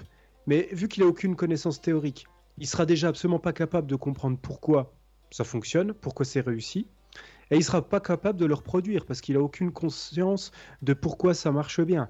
Par exemple, pourquoi la progression d'un accord marche bien, il n'a aucune notion théorique, donc il ne sait pas. C'est juste, ça sonne bien, mais du coup, il n'a pas les clés pour reproduire ça. En fait, c'est ça tout le problème quand tu connais pas. Est-ce qui peut être intéressant, c'est qu'en même temps, je serais amené à te dire qu'effectivement, nous qui connaissons et puis qui enseignons, donc forcément, on est obligé d'avoir une certaine crédibilité, une certaine connaissance pour pouvoir notamment être crédible dans la pédagogie, pour pouvoir expliquer aux élèves notamment. Il est vrai que on peut être vachement conditionné par les règles, vrai, c'est quand même vrai, d'accord ? Et à après... sortir, non mais attends, tu vois, on peut se dire, on est vachement conditionné par les règles parce qu'on va vouloir composer dans telle ou telle progression d'accord, dans telle tonalité, sans sortir des règles avec tel ou tel accord majeur ou mineur, etc., etc. Et c'est là qui est l'intérêt de ne pas être juste une machine à jouer de la guitare et de voyager, lire, s'intéresser aux autres cultures, s'intéresser aux autres musiques, même celles que tu ne joues pas. Ce que je veux te dire, c'est qu'à un moment donné, c'est là qu'il faut sortir de la guitare, quoi, justement, et de la musique. Et aller chercher ton inspiration, la puiser ailleurs, parce que tu as des nouvelles idées. Moi qui connais quand même pas mal la théorie, lorsque j'ai pas joué pendant X temps, quand je reprends ma guitare, ou même au niveau de la composition, je suis beaucoup plus frais. Et je me dis, oh bah tiens, ça sonne bien ce truc-là. Pourquoi ? Ah ouais, bah d'accord, ok. Mais ce que je veux dire... C'est là où il faut pas être psychorigide, en fait. Tu peux te dire, justement, le fait de connaître les règles, c'est qu'après, tu as le luxe de les briser. Et de te dire à un moment donné, et c'est là où ton feeling rentre en compte, c'est de te dire, ok, cette règle, je la connais, mais moi, si je la brise, si je joue ça, qui est pourtant normalement, théoriquement, ça devrait pas passer, mais moi, je trouve que c'est un meilleur feeling, que ça sonne mieux, bah, c'est là où tu dis, ok, bah, cette règle, je m'en fous, je la brise, parce que j'ai conscience de pourquoi c'est différent, mais de pourquoi ça marche aussi, et tu peux te permettre justement de briser les règles parce que tu sais consciemment que là, ça va mieux marcher comme ça, quitte à ne pas respecter les règles. Les règles, c'est juste un canevas qui t'indique ce qui potentiellement va te faire obtenir le meilleur résultat avec le moins d'efforts possible et la façon optimale de faire les choses. Mais dans certains cas, bah des fois, tu es obligé de les casser pour obtenir quelque chose qui est encore plus optimal. Mais le problème, c'est que quand tu ne connais pas les règles, bah, tu peux les briser de manière aléatoire, parce que par coup de bol comme ça, mais c'est aussi le problème inverse, c'est que je disais tout à l'heure, la personne qui va connaître, qui va faire un truc vachement bien, bah, elle va pas comprendre pourquoi c'est bien, ni pouvoir le reproduire, et inversement, la personne qui va faire un truc où elle se dit « putain, ça ne marche pas, je ne comprends pas, ça sonne pas, etc. » bah, si elle n'a aucune conscience de la théorie, elle comprendra pas pourquoi ça marche pas, elle comprendra pas comment le corriger. Donc en fait, c'est complètement con ceux qui disent « ah moi je veux pas casser mon feeling machin », c'est qu'en fait dans les deux cas ils sont baisés, parce que s'ils font un truc bien, ils sont infoutus de reproduire ça et de répéter le phénomène, et s'ils font de la merde, ils sont incapables de le corriger. Donc en fait dans les deux cas ils font de la merde. Donc, mais après il y a un mec qui me vient à l'esprit qui maîtrise les règles et qui les a transcendées, qui les a modifiées, c'est par exemple Ron Tal. Oui. Ce mec-là, pour moi, je l'écoute. Je me souviens même avoir, je sais plus si je l'ai prêté à quelqu'un ou quoi. Je me souviens même avoir acheté le songbook de The Adventure of Bumblefoot, ou je sais pas, c'est son premier album où il y a eu un procès avec Mike Varney, où c'est que des noms d'animaux là, des noms de pas d'animaux, mais des noms de maladies, comment ça s'appelle, vétérinaires. Qui sont des maladies d'animaux. Ce que je veux dire, c'est que moi, par exemple, c'est quelque chose, j'aime pas du tout la musique de ce mec, mais comme j'aime pas la crème de marron, c'est pas parce que ta crème de marron elle est pas bonne, c'est parce que j'aime pas la crème de marron, simplement parce que j'aime pas la texture, j'aime pas le goût, etc., et que j'aime pas l'odeur. C'est des questions de sensibilité. Même si le marron, par exemple, tu sais, quand t'as les marrons chauds arrivés Noël et tout, je trouve que l'odeur est pas désagréable, mais elle m'insupporte à moi, si tu veux. Oui. Donc je dis pas que la crème de marron c'est pas bon, mais ce que je veux dire, c'est que moi par exemple, je l'ai acheté le songbook et j'ai l'album, d'ailleurs je l'avais commandé en import, je l'avais attendu je crois 6 mois l'album à l'époque quand j'étais adolescent, parce que c'était, je trouvais techniquement c'était monstrueux, mais ça me plaît pas.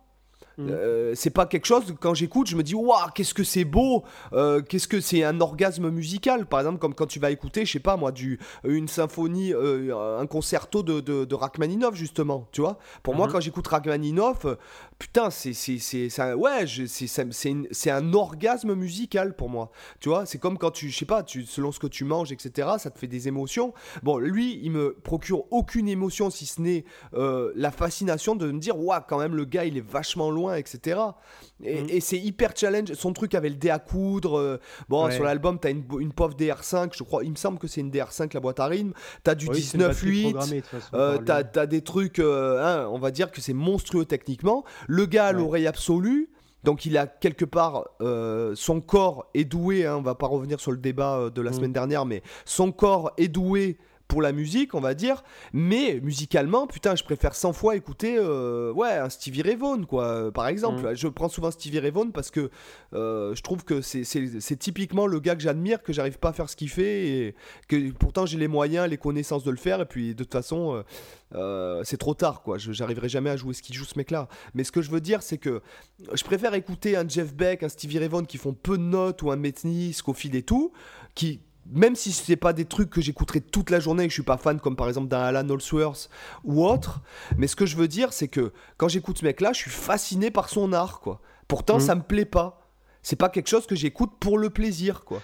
Ouais, mais c'est là où tu peux faire le distinguo entre ton goût personnel et reconnaître quand même la valeur d'une chose, en fait. C'est ça que bien sûr. Tu peux tout à fait... Moi, c'est pareil. Hein. Il y a des par exemple, pour Tosin Abasi... Par exemple, ou des musiques que j'aime pas, mais où j'arrive à repérer... Par exemple, moi, tout le courant hip-hop, rap, etc., moi, ça me fait vomir comme musique. Mais par contre... Il y a plein de morceaux où je me dis putain, c'est super bien produit, tu vois, en termes de production c'est super. Après tu me mets ça, je m'ouvre les veines. Ah, mais non, j'ai tendance à te dire que c'est quelque chose que, comme c'est quelque chose que je connais moins bien, que j'ai tendance à te dire que c'est plus... Maintenant, ce que j'écoute, c'est de la musique qui est justement non... La musique où en fait mon cerveau ne va pas chercher à savoir ce que c'est. Tu comprends ce que je veux dire ? C'est quand j'écoute un mec qui phrase du jazz, j'ai plus ou moins les valeurs de notes par rapport à l'accord dans ma tête, je vois à peu près ce qu'il fait, je les doigté, etc. Parce qu'après, t'écoutes tellement, que tu connais tellement bien, t'as tellement relevé, t'as tellement expliqué à des gens, etc. Moi, quand j'écoute du rap, ça me fait du bien, quoi. Limite, j'entends le mec, j'entends le flow, le groove du gars et tout, et je me pose pas la question de savoir s'il est en train de jouer, comment il joue son superlocrien, ou si il préfère faire une substitution, enfin, peu importe. Mais je pense pas que t'aies beaucoup de superlocriens en plus. Non, mais tu dois peut-être en trouver, parce que des fois, il y a... T'es surpris par certaines couleurs. Mais même quand j'écoute, par exemple, il n'y a pas longtemps, j'ai regardé le film 8 Mile, qui est un film de merde, complètement, d'un point de vue cinématographique, mais qui est vachement intéressant parce que quand les mecs, ils improvisent, donc c'est pour ceux qui ne connaissent pas, c'est le film de Eminem. Quand le mec, il improvise, et quand les gars, ils improvisent comme ça en battle, c'est monstrueux, quoi. Franchement, c'est monstrueux. Déjà, le vocabulaire qu'il faut, moi qui ai lu peut-être des centaines de livres, je serais incapable d'improviser un texte pareil en prose et en rythme et en groove et avec des rimes, tu vois. Enfin, je veux dire, c'est monstrueux, quoi. Enfin, moi, je suis vachement admiratif. On est d'accord qu'il y a de la technicité dans tous les courants, y compris dans ces musiques-là. C'est des formes différentes de virtuosité, en fait, qui est ici plus sur le texte, l'art du placement, etc. Mais, voilà. Mais c'est vrai qu'après, comme on dit, tu peux reconnaître la valeur des choses. Comme je dis, moi, c'est une musique qui ne me touche pas, mais il y a plein de musiques où j'arrive à me dire que ouais, au niveau prod, c'est super bien foutu, et tu as des choses à apprendre de leur façon de faire la prod, même si la musique ne te touche pas. Et des fois, l'imperfection, d'un point de vue artistique, ça peut avoir un intérêt. Je te donne l'exemple, par exemple. Regardez, par exemple, Rita Ora. D'accord ? Elle n'est pas très connue en France, etc. C'est une méga bombe. Cette nénette a un strabisme. Et punaise, mais le charme que ça lui donne, quoi. C'est incroyable. C'est comme certaines, par exemple, Laetitia Casta, qui a un peu les dents de traviole, tu vois, quand était... Pelle Rita... Ah oui, ok, Rita Ora, oui. Rita Ora, tu vois, elle a un strabisme, et ça lui donne... Tu vois, c'est ce que je veux dire, c'est que l'imperfection, c'est comme, par exemple, quand t'écoutes Comme As You Are, il est pas synchronisé avec le charlet de Dave Grohl, lui, Kurt Cobain. Et dans ma tête, à une certaine époque, je me disais, mais c'est quand même incroyable qu'il soit pas synchronisé avec le charlet. Et en fait, non. C'est ça qui fait le charme du truc. C'est l'imperfection aussi, tu vois. Ouais. Bah, on est d'accord. Moi, quand j'étais en études, quand j'étudiais la composition, notre prof de compo, il nous avait justement fait des cours par rapport à ça. Et il nous disait justement le grain de beauté de Marilyn Monroe. Quand il nous parlait justement des anomalies, que les anomalies, ça apportait beaucoup, que ce soit dans un thème, par exemple, de musique de film, ou que ce soit dans une compo. L'anomalie, c'est ce qui va t'apporter de l'expressivité. Et c'est vrai que quand il nous donnait tout le temps cet exemple du grain de beauté, donc de Marilyn Monroe, qui fait que ça lui donne un charme fou, c'est une imperfection, mais qui lui donne de la personnalité. Effectivement, je suis tout à fait d'accord avec ce que tu dis là. Le charme des imperfections, c'est ce qui fait aussi le côté organique, le côté humain, parce que j'en parlais avec mes étudiants à l'université, justement, je ne sais plus si c'était la semaine dernière ou cette semaine, que... parce qu'en ce moment, ils travaillent sur un projet lié aux intelligences artificielles, etc. Et on disait que justement, ce qui est joué par un ordinateur, par exemple, ça va être parfait. Donc tu donnes une mélodie à jouer par un ordinateur, tu lui dis de la jouer 100 fois, il va te la faire 100 fois parfaitement, sans aucune erreur de rythme, de nuance, de hauteur, tout va être parfait, tout va être millimétré, parce que la machine... elle fait ce que tu lui dis, elle le fait à la perfection et elle ne fait pas d'erreur. Un humain, tu peux prendre le meilleur musicien du monde, tu lui donnes une ligne mélodique à jouer, tu lui dis tu me la joues 100 fois, tu peux être sûr que les 100 fois, elles vont être toujours un petit peu différentes. Ça ne veut pas dire qu'elles vont être moins bien, mais il va forcément faire des variations de timing, de nuances, d'interprétation, d'attaque, etc. Et c'est ça qui va donner, c'est pour ça que souvent on dit que, en tout cas qu'on disait avant, quand les technologies numériques sont arrivées, que la musique produite par des synthés, par des ordinateurs, ça sonne froid, la musique jouée par des vrais musiciens, ça sonne chaleureux, organique. C'est pour des raisons toutes simples comme ça, c'est parce que historiquement, voilà, l'ordinateur, ça fait les choses à la perfection, et du coup, vu que la perfection, nous, on n'est pas capable de le faire en tant qu'humain, bah, ça donne un côté déshumanisé, ça donne un côté froid, tout simplement pour ça. Et donc, c'est vrai que ce côté imprécision, je te rejoins là-dessus, c'est que parfois, ça peut donner justement un charme. Et d'ailleurs, c'est que si tu prends l'exemple de l'orchestre, quand tu prends une partition d'orchestre, par exemple, il y a un tutti d'orchestre. Donc, un tutti, pour les auditeurs, c'est quand vous avez tous les instruments de l'orchestre qui jouent au même moment. C'est ça que ça veut dire, tutti, c'est tout, en fait.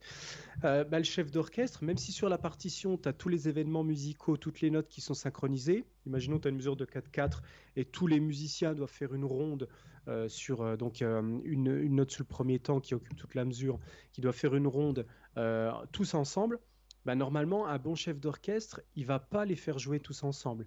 Il va peut-être, par exemple, faire un signe au timbalier pour qu'il anticipe, mais de quelques millisecondes, le temps fort, qui est par exemple, je ne sais pas, les cuivres qui vont attaquer la note à peine en retard du temps. Et en fait, il va un peu, si tu veux, c'est une astuce d'épaississement du temps, où en fait, on va donner le sentiment que l'attaque, elle dure plus longtemps que ce qu'elle devrait durer en réalité. Et en fait, si tu as tous les événements synchronisés, ça va te faire un truc bref comme ça, intense sur le moment. Mais si tu fais un léger décalage des instruments avec certains qui attaquent quelques millisecondes avant, d'autres après, ça va t'étendre la durée de l'attaque et en fait ça va donner un résultat plus massif et beaucoup plus épique. Et ça c'est un phénomène même physique quand tu prends quand tu prends plein de musiciens qui vont jouer la même note, par exemple tu demandes à tous les violonistes d'un orchestre, des dizaines de violons comme ça, tu leur dis allez jouez-moi tous un do, mezzo forte pendant une durée d'une ronde, etc. Bah, tu peux être sûr que personne ne va faire exactement pareil. T'en as qui vont jouer peut-être un quart de ton trop aigu, d'autres un huitième de ton trop grave, d'autres qui vont attaquer 3 millisecondes après un autre. Certains ils vont pas faire un mezzo forte mais un mezzo piano. T'en as d'autres qui vont faire peut-être un forte, etc. Ils vont tous être plus ou moins imprécis, mais du coup c'est cette imprécision qui va donner la richesse. Et tu vois, je regardais aussi une vidéo que je montre souvent aux étudiants, la post-production du Seigneur des Anneaux. T'as Peter Jackson, le réalisateur, qui expliquait exactement ça. Alors ça, d'ailleurs, si vous pouvez le voir, c'est un making-of assez intéressant où il explique comment ils ont fait la post-production du film. Il faut savoir que le Seigneur des Anneaux, donc ça dure... la version longue, ça fait 12 heures à peu près, c'est ça ? Un truc comme ça. Oui. Et du coup... il expliquait que tout le moindre son du film a été fait en studio. Il n'y a absolument rien qui a été enregistré au moment où il tournait le film. Alors, donc c'est un boulot qui est titanesque. Et donc il y a une scène où tu as, je ne sais plus si c'est Gandalf qui est dans une espèce de tour, et puis que tu as des centaines de milliers de... je crois que c'est Uruk-hai, une espèce d'armée, etc. Ouais. Et en fait tu les entends tous gueuler comme ça. Oui, et... en fait, c'est quand Saruman, en fait, il leur dit qu'ils vont aller piller la terre du milieu, quoi. C'est en avant pour la guerre. J'ai pas assez bonne connaissance pour te dire où c'est dans le film, mais voilà, en tout cas, c'est une scène où il y a des centaines de milliers de personnes à l'écran qui crient comme ça, qui parlent. Et du coup, il expliquait que tu peux très bien enregistrer une personne et dupliquer la piste autant de fois que tu as besoin, par exemple la dupliquer 10 000 fois, mais tu n'obtiendras jamais la même dynamique que si tu demandes, si tu enregistres 10 000 personnes d'un coup. Et c'est justement pour ce phénomène, c'est parce que tu vas avoir une imprécision. C'est que les 10 000 personnes, elles vont toutes parler, enfin chanter à des niveaux différents d'imprécision qui va donner cette dynamique de groupe. Et justement, ça rejoint ce que je disais pour l'orchestre. Et d'ailleurs, pour l'anecdote, ils ont enregistré ça dans un stade de cricket. C'était au championnat de cricket en Nouvelle-Zélande où, du coup, tu as Peter Jackson qui s'est retrouvé sur la pelouse, pieds nus, à taper sur la poitrine, à taper des pieds pour faire que tout le public qui était présent dans le stade chante. Ils avaient affiché sur l'écran géant du stade les paroles que les gens devaient chanter. Et du coup, ils ont enregistré ça comme ça. Donc, les gens, tu vois, c'était des gens comme toi et moi. Donc, t'avais autant peut-être des musiciens que des non-musiciens. Donc, ils n'étaient pas forcément très bien en rythme. Ils chantaient approximativement. Mais c'est ça qui a donné le côté organique, tu vois. Et donc, toutes ces logiques-là, c'est pour rebondir sur ce que tu disais, c'est que l'imprécision, c'est ça qui fait aussi ce charme et quelque chose que tu ne peux pas obtenir avec la perfection numérique, par exemple. Donc je te rejoins sur ce que tu dis par rapport à certains musiciens ou par exemple l'exemple de Nirvana. Voilà, c'est cette imprécision qui parfois n'est pas forcément d'ailleurs perceptible. Ça peut être des choses tellement subtiles que tu sens qu'il y a un truc bizarre mais tu n'arrives pas à mettre le doigt dessus, quoi. Après, ça participe au charme du truc. Il y a néanmoins l'imperfection. Attention, là c'est un équilibre. Encore une fois, c'est encore une question d'équilibre comme on le disait précédemment. Moi, par exemple, il y a des groupes très populaires en France que moi, clairement, je peux pas, quoi. Il y a rien qui me limite, ça m'insupporte, quoi, hein. Voilà, après bon, je sais que c'est un groupe très apprécié en France, très très réputé, mais moi je peux pas, quoi. C'est même quand j'étais petit, je croyais que c'était quand mon père mettait ça, je mettais mais quoi, mais en fait c'est limite pour moi le groupe du Club Dorothée, quoi, c'est mais enfin voilà, moi c'est que même petit, tu sais, mon père il écoutait, je sais pas moi, Led Zepp, t'avais Led Zepp, Carlos Santana, Police, des albums monstrueux, tu vois, etc. Et puis d'un coup j'entends ça et je dis mais qu'est-ce que c'est ce truc pourri, quoi. Mais je m'en souviens, je devais avoir 8 ans à l'époque, même pas. Je dis mais papa, c'est quoi? C'est les gamins du voisin qui font une musique dans leur garage, ouais. Ah non, mais c'était vraiment, mais même petit, enfin vraiment, quand je dis ça, je dis pas ça pour dénigrer ou quoi, parce qu'encore une fois, c'est comme j'expliquais avant, c'est comme pour moi les épinards à la crème de marron, j'ai pas dit que c'était pas bon, j'ai dit que moi tu me fous de la crème de marron dans la bouche, je gerbe instantanément, quoi. C'est carrément, enfin c'est maladif. Ouais, je prends ça, ouais, voilà. C'est pareil pour moi avec la tomate. Tu vois. Ah ouais, sérieux?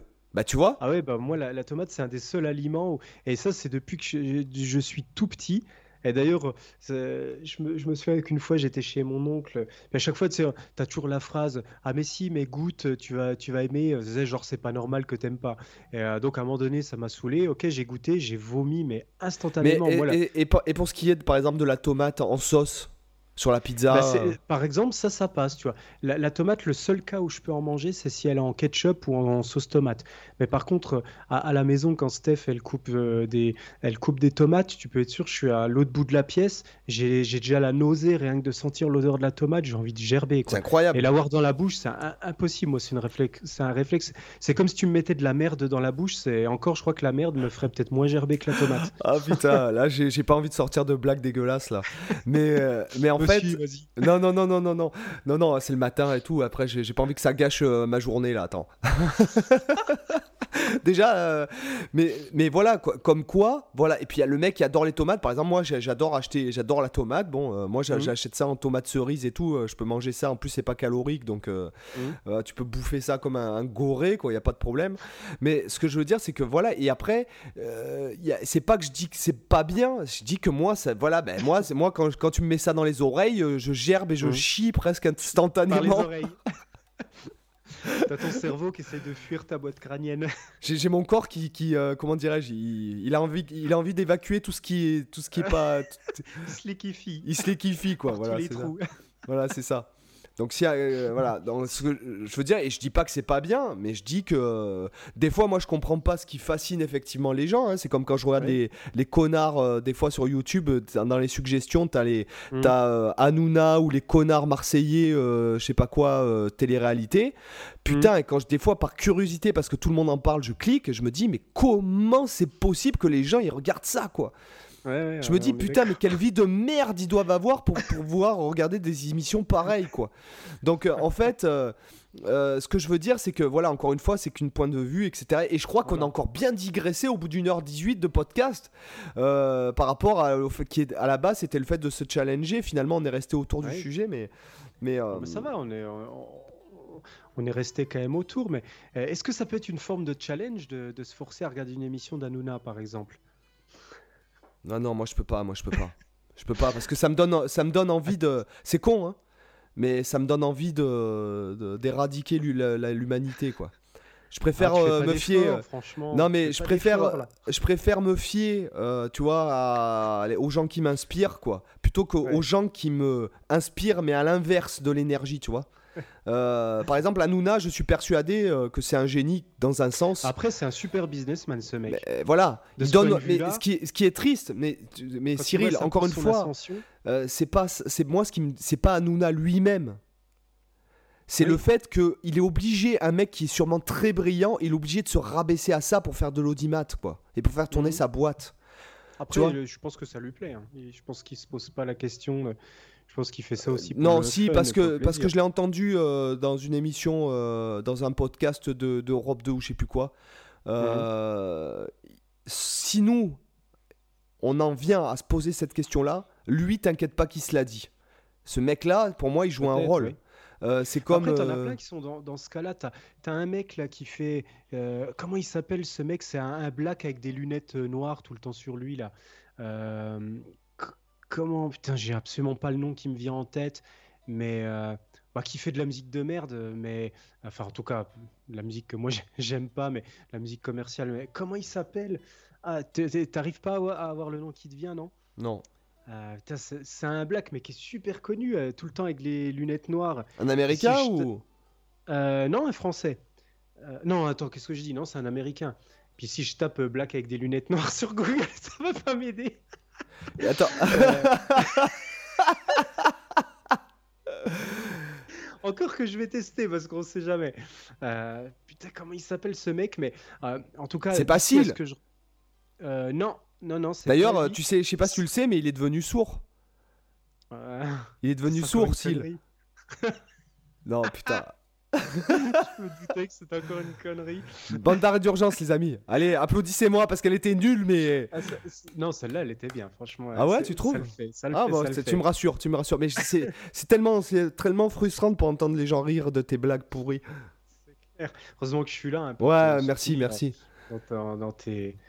Mais je retrouve pas le. C'est pas Snoop Dogg, c'est pas Drake, c'est pas. Mais c'est un mec qui fait des trucs dans ce style-là. Ah, ça m'énerve de pas retrouver le nom parce qu'en tout cas, c'est un mec qui clairement a une voix de fou, qui est super intelligent. Je l'ai déjà vu passer à pas mal d'émissions où tu t'entends que le mec, il est pas con, il a une réflexion, il est cultivé, il est conscient de ce qu'il fait.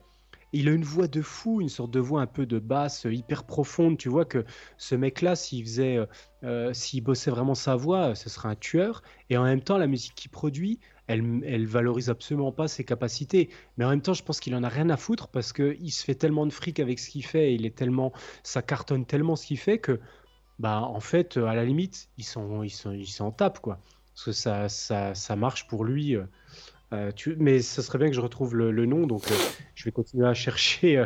Je te passe la main pour rebondir sur ça. Si j'arrive à trouver, ça me frustre. Je déteste quand je retrouve pas un truc comme ça. Non, après voilà, ce que je veux dire, c'est que ces gars-là, comme tu dis, moi celui que par exemple que je trouve qui arrive à faire un très bon compromis entre le commercial, ce que attendent les gens et le talent, donc et ses capacités, c'est Bruno Mars, quoi.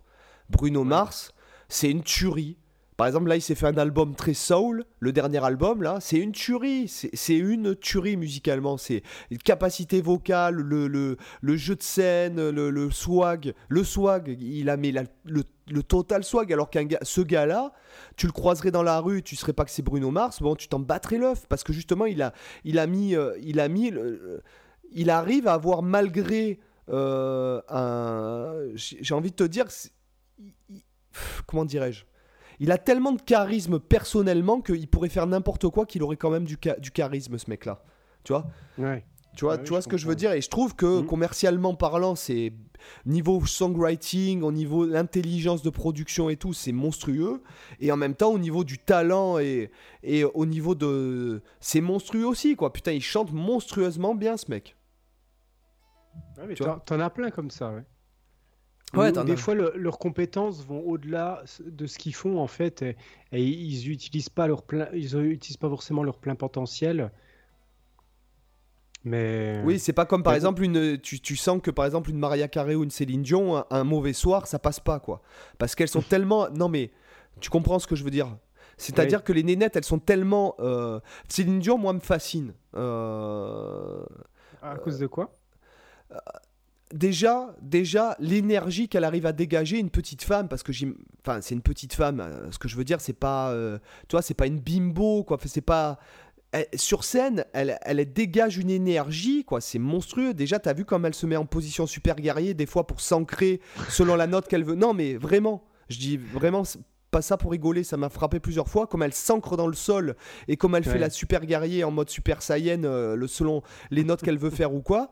Déjà, il y a cette énergie-là et puis la qualité de la voix, la qualité du chant, la qualité de la technique, parce que bon, pour chanter comme ça, techniquement, c'est une hygiène de vie de tous les jours sur une vie. C'est comme un Ronaldo, par exemple un Cristiano Ronaldo. C'est une hygiène de vie de tous les jours pour arriver à ces capacités humaines-là vis-à-vis de toi.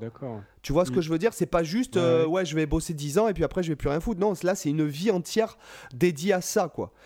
Et comme ce que je veux dire, quand ce que je disais précédemment, c'est une nénette. Si elle est fatiguée, elle peut pas faire ce qu'elle fait. Un mauvais soir, c'est pour ça que je dis que quand il y a un mauvais soir, ça le fait pas, parce que moi j'ai déjà vu notamment des lives d'elle, parce que déjà ma copine elle chante beaucoup de Céline Dion, de trucs comme ça, donc elle aime bien, et puis oui, parce que ma copine chante très bien. Ce que je veux dire, elle n'est pas du tout chanteuse professionnelle, mais elle chante bien mieux que beaucoup de chanteuses professionnelles que j'ai pu rencontrer dans ma vie. Et ce que je veux dire, c'est que des fois elle m'a montré des lives où effectivement elle n'est pas du tout dedans. Alors peut-être, est-ce qu'il y a un problème de retour ? Est-ce qu'il y a un truc ? Mais surtout, c'est que t'es tellement à la limite de tes capacités humaines que les mauvais jours, ça passe pas. Bah oui, parce que t'es déjà à l'extrême de ce que tu peux faire. Ouais, c'est logique. Tu comprends alors que quand on a encore sous le pied, du coup, même un mauvais jour, ça passe. Oui, voilà, c'est ça. C'est notamment le cas de... Mais ces nettes-là qui sont dans une compétition, parce que là, c'est féroce, la compétition entre les chanteuses, c'est... t'imagines ? Il faut que tu sois belle, sexy, intelligente. Si t'es une abrutie, tu passes pas, tu te fais de toute façon, tôt ou tard, tu te fais sniper d'un bord ou de l'autre. Il faut que tu sois fort de caractère parce que tu t'es tout le temps dans les potins, les potins people à te faire démonter. Il faut que tu sois charismatique et puis que techniquement ta voix. Par exemple, une qui a pas duré, c'est Lara Fabian. Lara Fabian, techniquement, à une époque, c'était monstrueux, mais il lui manquait, je pense, après je connais pas sa vie, mais je pense qu'il lui a manqué le reste. Je pense qu'elle n'avait pas les épaules pour avoir une carrière comme une Céline Dion par exemple. Je pense qu'elle était beaucoup trop fragile en tant qu'humaine, tu vois. Parce que c'est vrai que quand je t'aime, là, il y a tout le monde qui se foutait de sa gueule dans le guignol de l'info. Non, mais c'est dégueulasse. C'est clair. Non, mais au lieu de s'en battre les couilles d'en jouer, elle, ça l'a touché profondément, tu vois. Ouais. Voilà, et après j'ai des gens que je connais qui ont été dans son entourage, ou du moins dans l'entourage de qui ont été la cousine d'un de ses compagnons à l'époque, qui lui a été je vais pas citer son nom parce qu'il est assez connu. J'ai rencontré sa cousine et en fait bref, je vais pas raconter ça regarde personne à part même pas moi, mais ce que je veux dire c'est qu'elle a pas eu il lui est arrivé des épreuves, des difficultés, elle a pas eu les épaules, je pense, Je dis pas que c'était pas une femme géniale, je dis que simplement elle avait... par exemple, c'est bête à dire, mais on se prend des commentaires YouTube des fois, mais qui peuvent toucher les gens. Bon, moi ça m'en touche une sans faire bouger l'autre, mais ce que je veux dire, c'est que il y a des gens, je me dis ouais, mais selon si t'es pas bien psychologiquement dans ta tête, t'arrêtes quoi. Ouais. Parce que ça peut te toucher. Il faut savoir un truc, c'est que sans commentaire positif, ça te touche beaucoup moins qu'un commentaire très négatif, quoi. Oui, t'es plus sensible. Enfin, sauf critiques. Moi, je vais te dire, moi, je m'en tape royalement. Hein. Vraiment, c'est vraiment le truc, mais c'est vrai que moi, c'est pareil. J'arrive à totalement faire abstraction de ça. Je m'en fous. Ah ouais, moi, et c'est ce que je vais dire, c'est con. Hein.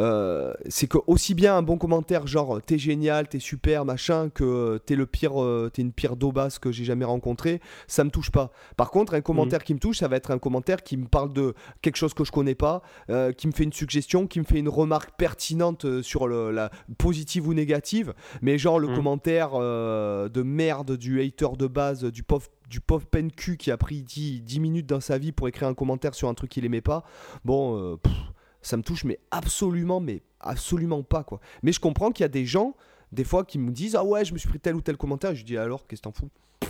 Moi, je sais que le mec, si je l'avais en face, je lui mettrais une grosse baffe dans la gueule, parce qu'il me le dirait en face, et je le regarderais dans les yeux, peut-être que je lui répondrais, mais qu'est-ce que tu veux répondre à un pauvre peine-cul sur YouTube ? Tu vois ce que je veux dire ? Ouais, on est d'accord, moi je valide. Voilà, tu vois, et je sais que le mec il te le dirait pas en face parce qu'il aurait trop peur des représailles, quoi. Ouais. Ouais, donc voilà, donc en fait, parce qu'il aurait peur de montrer ne serait-ce que tu puisses lui faire une réflexion sur sa gueule ou sur sa façon de parler ou sur que tu trouves son point faible en fait parce que t'es en face. Donc le truc c'est que y a des gens qui ont pas les épaules pour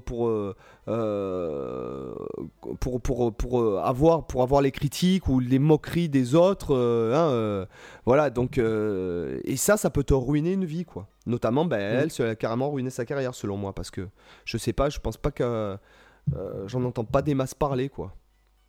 Ouais, après c'est aussi de toute façon, du moment que tu t'exposes à quelques degrés que ce soit face à un public, peu importe le degré de notoriété que tu as, hein, on voit bien avec YouTube, même avec 100 abonnés, tu peux te choper des trolls facilement. Il faut aussi accepter cet aspect-là. Si tu y vas en t'exposant, soit ton travail, soit artistique, soit même autre chose, hein, que ce soit l'entertainment ou autre chose, si t'es pas armé face aux critiques et que t'es hypersensible et puis que la moindre critique te démonte, faut s'endurcir, quoi. Parce qu'à un moment donné, sinon tu survis pas. C'est comme quand t'as un mentor ou un pédagogue qui te fracasse. Moi, je sais que je me suis déjà fait fracasser. Ben, quand j'y regarde en arrière, ce sont les choses qui m'ont le plus fait avancer. Si c'est constructif, après, malheureusement, il y a des profs qui cassent sans être constructifs et qui créent plus de dégâts qu'autre chose. Oui, mais en général, tu sais faire la part des choses, toi, quand tu cherches à avoir un mentor. C'est que t'avais pas les épaules, quoi, hein, c'est pareil. Nous, mais quand ça arrive, tu vois, quand c'est sur des gamins qui débutent la musique, qui ont 8, 9, 10 ans, eux, ils ont pas la maturité pour comprendre ça. Oui, moi je parle de... Et encore une fois, ce que je veux dire, c'est que par exemple, quand tu te fais trahir, quand t'es dans le milieu intermittent, mais de toute façon, tu vas me dire, c'est dans tous les milieux pareils, dans l'immobilier, à la poste, chez les avocats, c'est la même chose. Je veux dire, des fois, tu te fais trahir par ton pote, mon ami, le matin, et puis le soir, tu sais, t'apprends qu'il a essayé de te niquer ton plan. Donc, en fait, c'est vrai que par exemple, ce genre d'expérience-là, ça m'a mis un coup, moi, au moral. Mais au final, t'en ressors que plus fort, hein, de toute façon, hein. Et je veux dire, c'est débile, c'est tellement ridicule et pas original ce que je vais dire, mais ce qui te tue pas te rend plus fort, et c'est vrai. Je veux dire, tant que... même si ça laisse des séquelles, en fait, derrière, moi je sais qu'il y a plein de trucs, je sais que mon caractère provient vachement des épreuves que j'ai eues, quoi. Voilà. Je sais que j'ai tendance à... à pas me laisser faire sur des choses qui pour moi me semblent essentielles, et puis que des fois les gens, eux, ils s'en battent, pour eux ça les toucherait pas. Moi je sais qu'il y a des choses où je sais pas, si tu m'attaques, je vais répondre, mais en mode au carré, quoi, tu vois. Ouais. Voilà, c'est-à-dire que pour moi, ben moi, ce que tu es en train de me dire là, ça me touche beaucoup plus qu'un autre, et ça mérite beaucoup, d'autant plus une réaction ou de la récidive, quoi. Mmh. Voilà. Ah, puis après, c'est vrai que t'as des gens qui vont se sentir blessés aussi par ce genre de commentaires des fois, mais en fait, tu te dis de toute façon.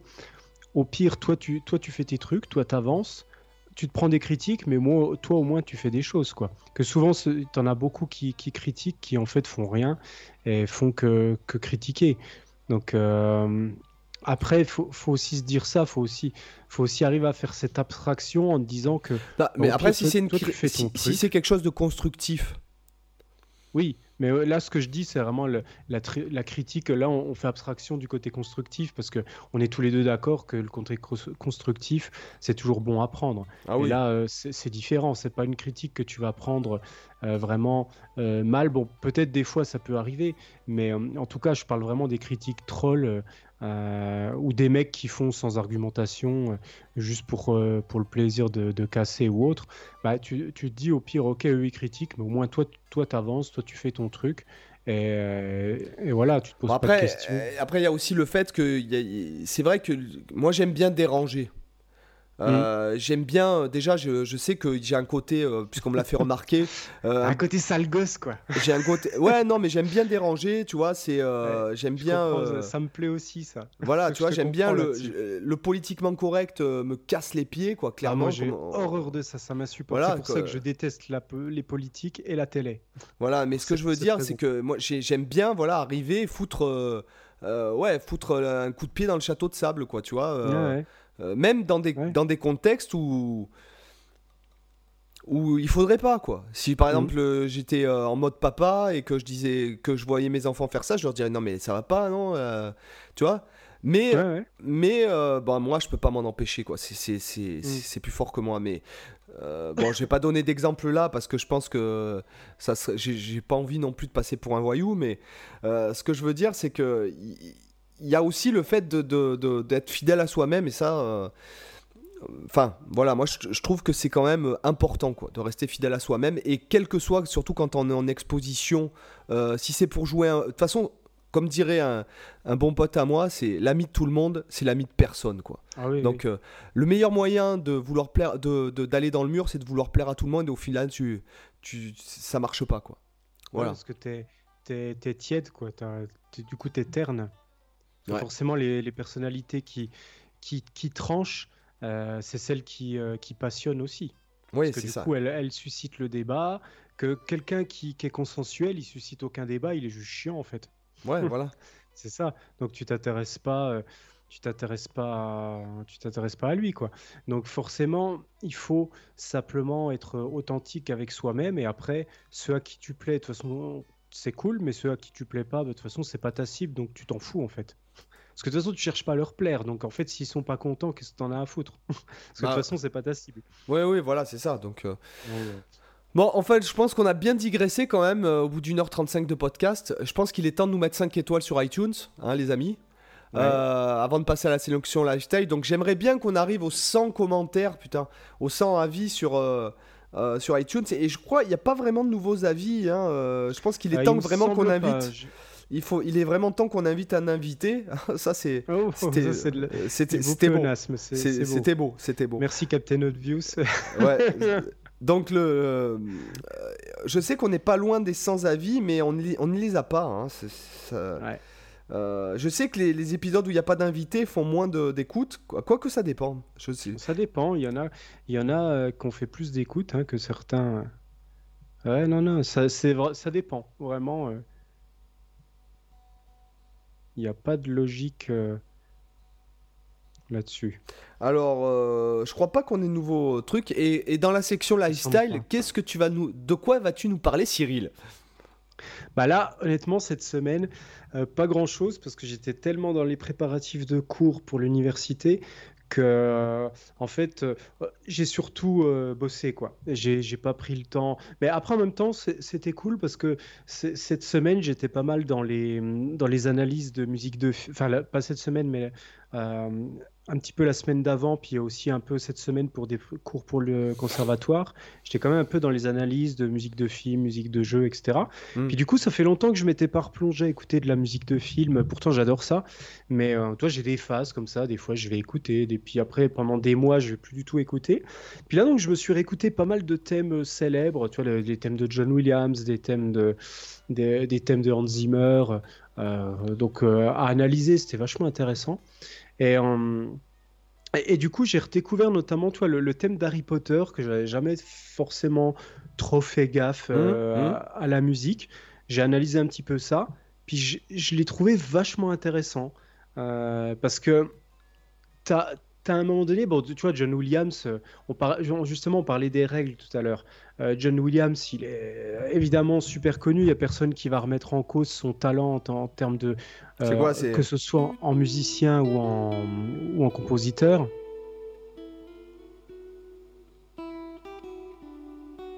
C'est ça ? Ouais, c'est ça. C'est ça. Petit chromatisme.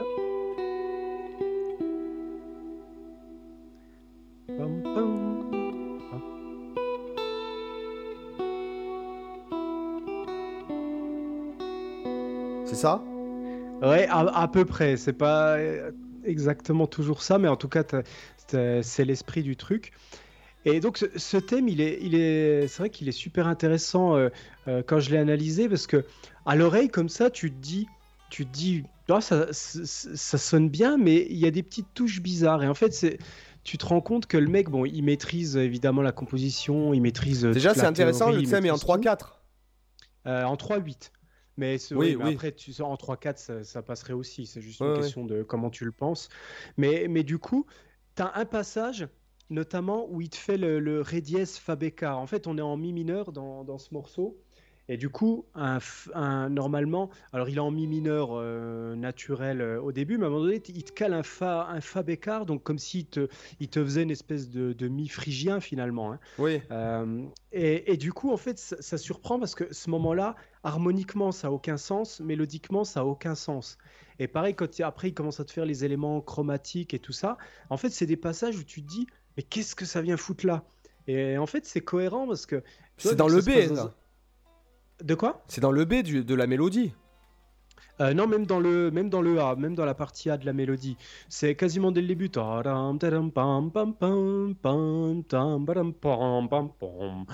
ce passage-là, je chante très mal, mais t'as ce passage-là où t'as la première conclusion du thème, où t'as ce Ré dièse Fa bécard qu'aboutit sur un Si.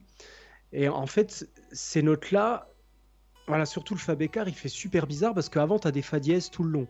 Et c'est vrai que du coup, ça prend sens parce que tu es dans un univers féerique, un univers magique, un univers du coup qui est différent d'une autre. Et en fait, il a utilisé ça tout connement pour te sortir de ce que tu connais et te placer des petites touches un peu mystérieuses, un peu surprenantes pour justement caractériser, tu vois, ce côté que tu n'es pas dans ton monde habituel, mais tu es dans un monde avec des règles différentes. Et du coup, ben, mélodiquement, ça se comporte aussi avec des règles différentes. Donc là, c'est un très bon exemple de... Alors voilà l'exemple du mec qui maîtrise parfaitement toutes les règles classiques, toutes les règles d'harmonie, toutes les règles de mélodie, etc. Mais qui va te les défoncer directement, lui, volontairement. Il va te casser la règle parce qu'il veut obtenir un effet. Il veut obtenir un effet d'étrangeté, de surprise. Il veut te sortir de ta zone de confort exprès. Et du coup, il te cale ces notes qui, a priori, ne devraient pas être dans la gamme. Même si encore, le Ré dièse, tu peux l'expliquer. Le Ré dièse, ça va te donner un côté mineur harmonique. Mais le Fa, ça peut te donner un côté mi-phrygien temporairement. Et puis après, ouais, plus tard, malgré tout, il te recommence un truc comme ça avec les chromatismes. Quand il fait Ré, Ré bémol, Do, bah, le Ré bémol, il n'a rien à foutre là, mais on l'explique parce que c'est une note de passage qui permet de relier le Ré et le Do.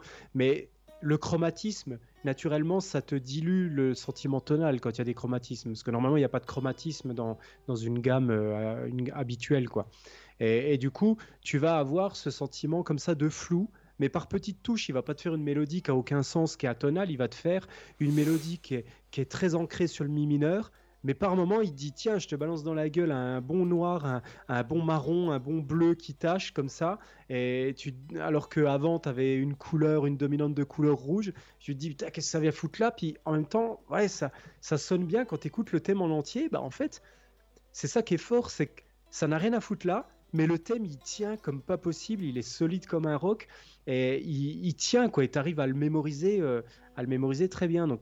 Donc c'est pour dire que, en analysant comme ça des thèmes qu'on a l'habitude d'écouter, sur lesquels on ne se pose pas de questions, comme ça, en analysant des musiques, ben on découvre des choses. Et moi, ça, tu vois, j'ai analysé pas mal de thèmes, les thèmes de Star Wars. Après, comme quoi, tu vois, ce que tu me disais par rapport aux notes, là, tu vois, moi, par exemple, de mon oreille a été tellement conditionnée par la tonalité que, par exemple, tu vois... T'avais pas la bonne version.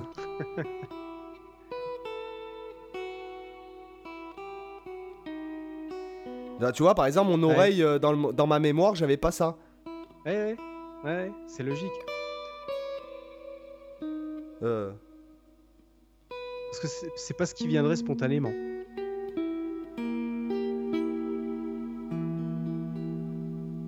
Est-ce que là, c'est... On trouve un peu des sonorités à la Star Wars là, sur ce que tu viens de jouer. Ouais. Non. Ouais.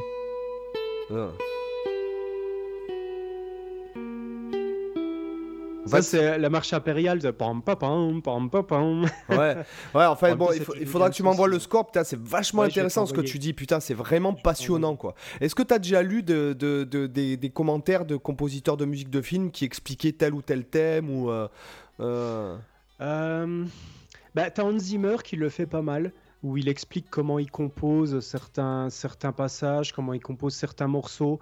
Mais en fait, tu te rends compte à quel point c'est bien foutu. Et pareil, tu vois, Hans Zimmer, c'est un mec qui est vachement critiqué dans la musique de film. Alors, moi, c'est un compositeur que j'adore, j'ai un immense respect pour lui. Et tu vois, c'est un musicien qui vient de l'univers rock, l'univers musique actuelle, il est guitariste, etc. Et tu vois, souvent, il est critiqué pour son côté un peu malmsteenien, on va dire, de l'harmonie, c'est-à-dire qu'il t'en fout plein la gueule, il est un peu brut de décoffrage comme ça, puis il va te foutre des grosses harmonies. Ouais, mais quand tu vas au cinéma, c'est ce que tu veux, quoi. Oui, mais tu vois, on va dire qu'au niveau harmonie, il est moins raffiné qu'un John Williams qui va te caler des accords enrichis un peu partout. Zimmer, il va souvent plus te faire des accords standards, majeurs, mineurs, avec des orchestrations très basiques, avec des quintes, des octaves ou des trucs comme ça. Et des harmonies un peu massives où il va te synchroniser toutes les notes, etc. Un truc qui va peut-être paraître un peu lourd, mais qui est ultra fonctionnel. Mais en même temps, il y a des trucs super subtils et qui font que je trouve que c'est un compositeur qui est aussi bon pour moi que Williams sur certains points. Tu vois, j'analysais justement un autre thème qui était le thème de David Jones dans Pirates des Caraïbes. Donc c'est un thème qui est super bien fait. Qui est écrit en 3/4, si je dis pas de bêtises, et qui est pour boîte à musique au départ. Donc le morceau, tu as juste une petite boîte à musique qui te joue le thème.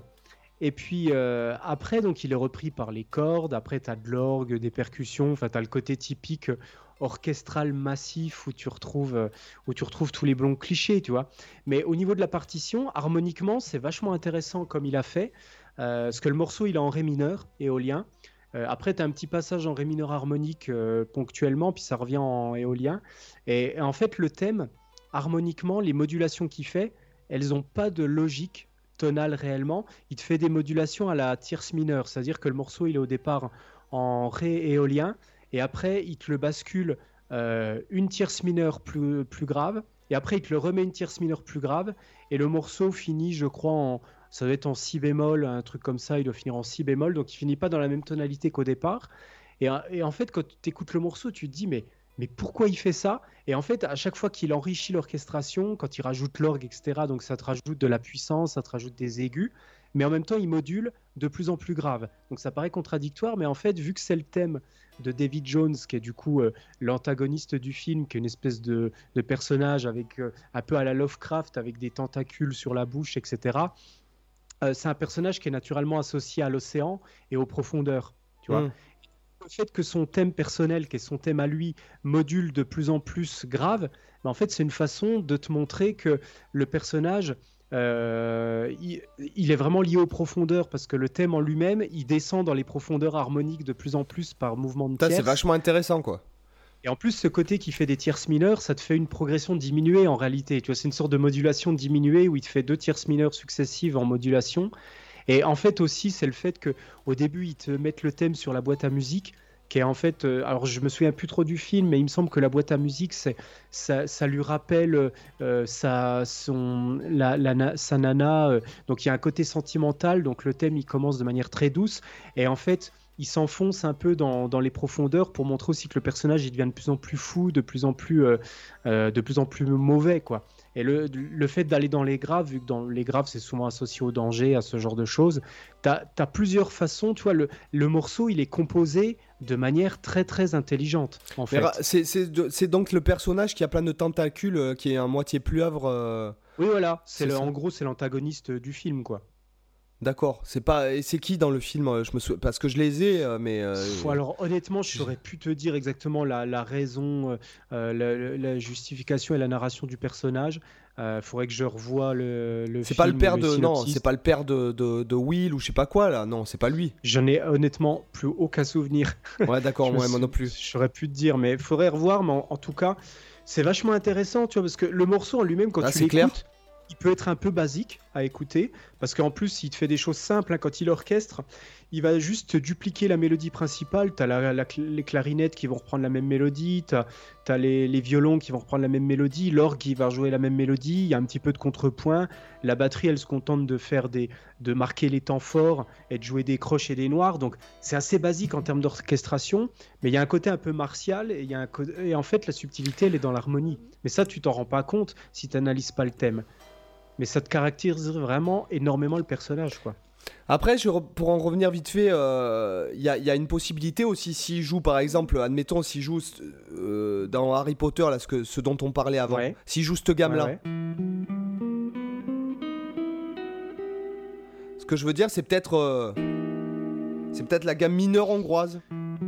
C'est vrai que tu peux toujours trouver une... Donc ça te ferait soit, si tu changes la basse... Tu vois, si... Ouais. Tu vois ce que je veux dire, c'est que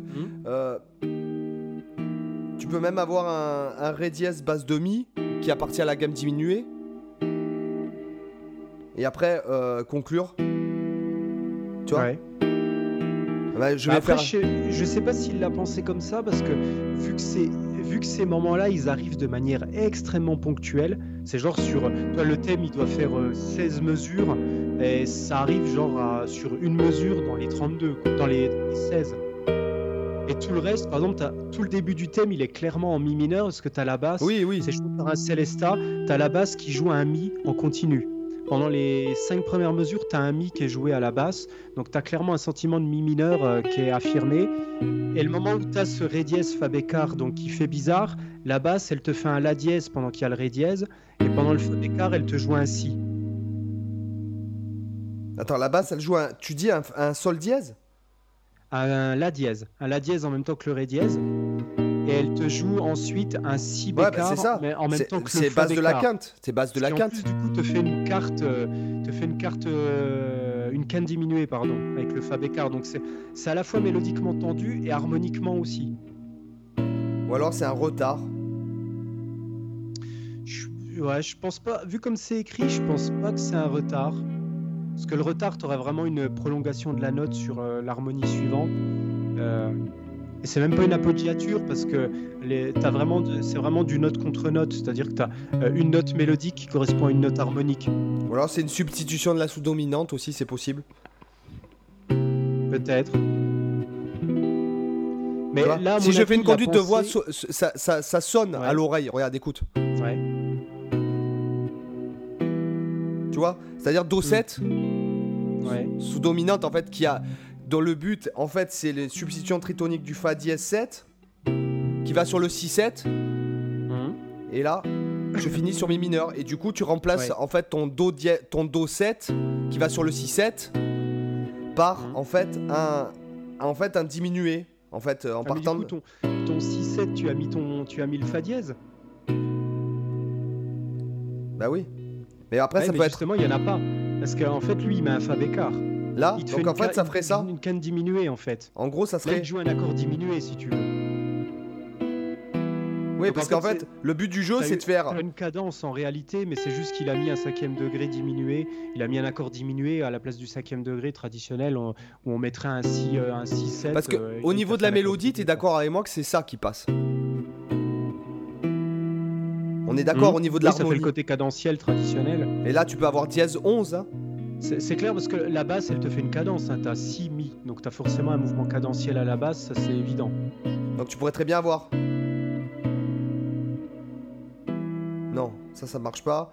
Donc, ça, basiquement ça. Et après, donc, tu disais, en fait, avec. Donc, ça ferait.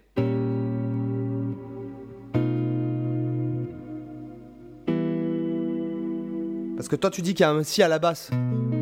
Ouais, juste avant de revenir sur l'accord de mi mineur, il y a un si à la basse et un fa bécard à la mélodie.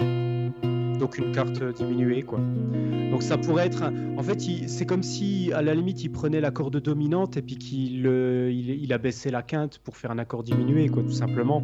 Tu pourrais faire un si, ré, fa bécard... Donc sinon, tu peux faire cet accord-là et à l'octave supérieure, sinon, dans la mélodie, ça passe. Tu peux le penser du coup, comme ça ferait... sol 7.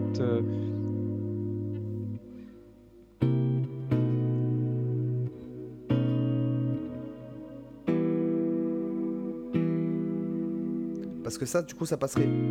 Ça fait cogiter, mine de rien. C'est ça qui est intéressant. Hein. Ou alors, après, le mec... Là, nous, on essaye d'expliquer ça scientifiquement et le mec, il s'est juste dit que ça sonnait très bien et ça mettait... Je suis quasiment sûr que lui, il s'est juste dit que là, peut-être qu'au départ, il avait mis un classique 5-1 avec le 5e degré, avec la 7e, etc. Même si là, il n'y a que deux notes, donc il n'a même pas mis de 7e. Puis il s'est dit, bah tiens, au lieu de faire un 5e degré traditionnel, je vais juste bémoliser mon Fa. Enfin, je vais enlever le dièse du Fa pour faire un accord plus tendu.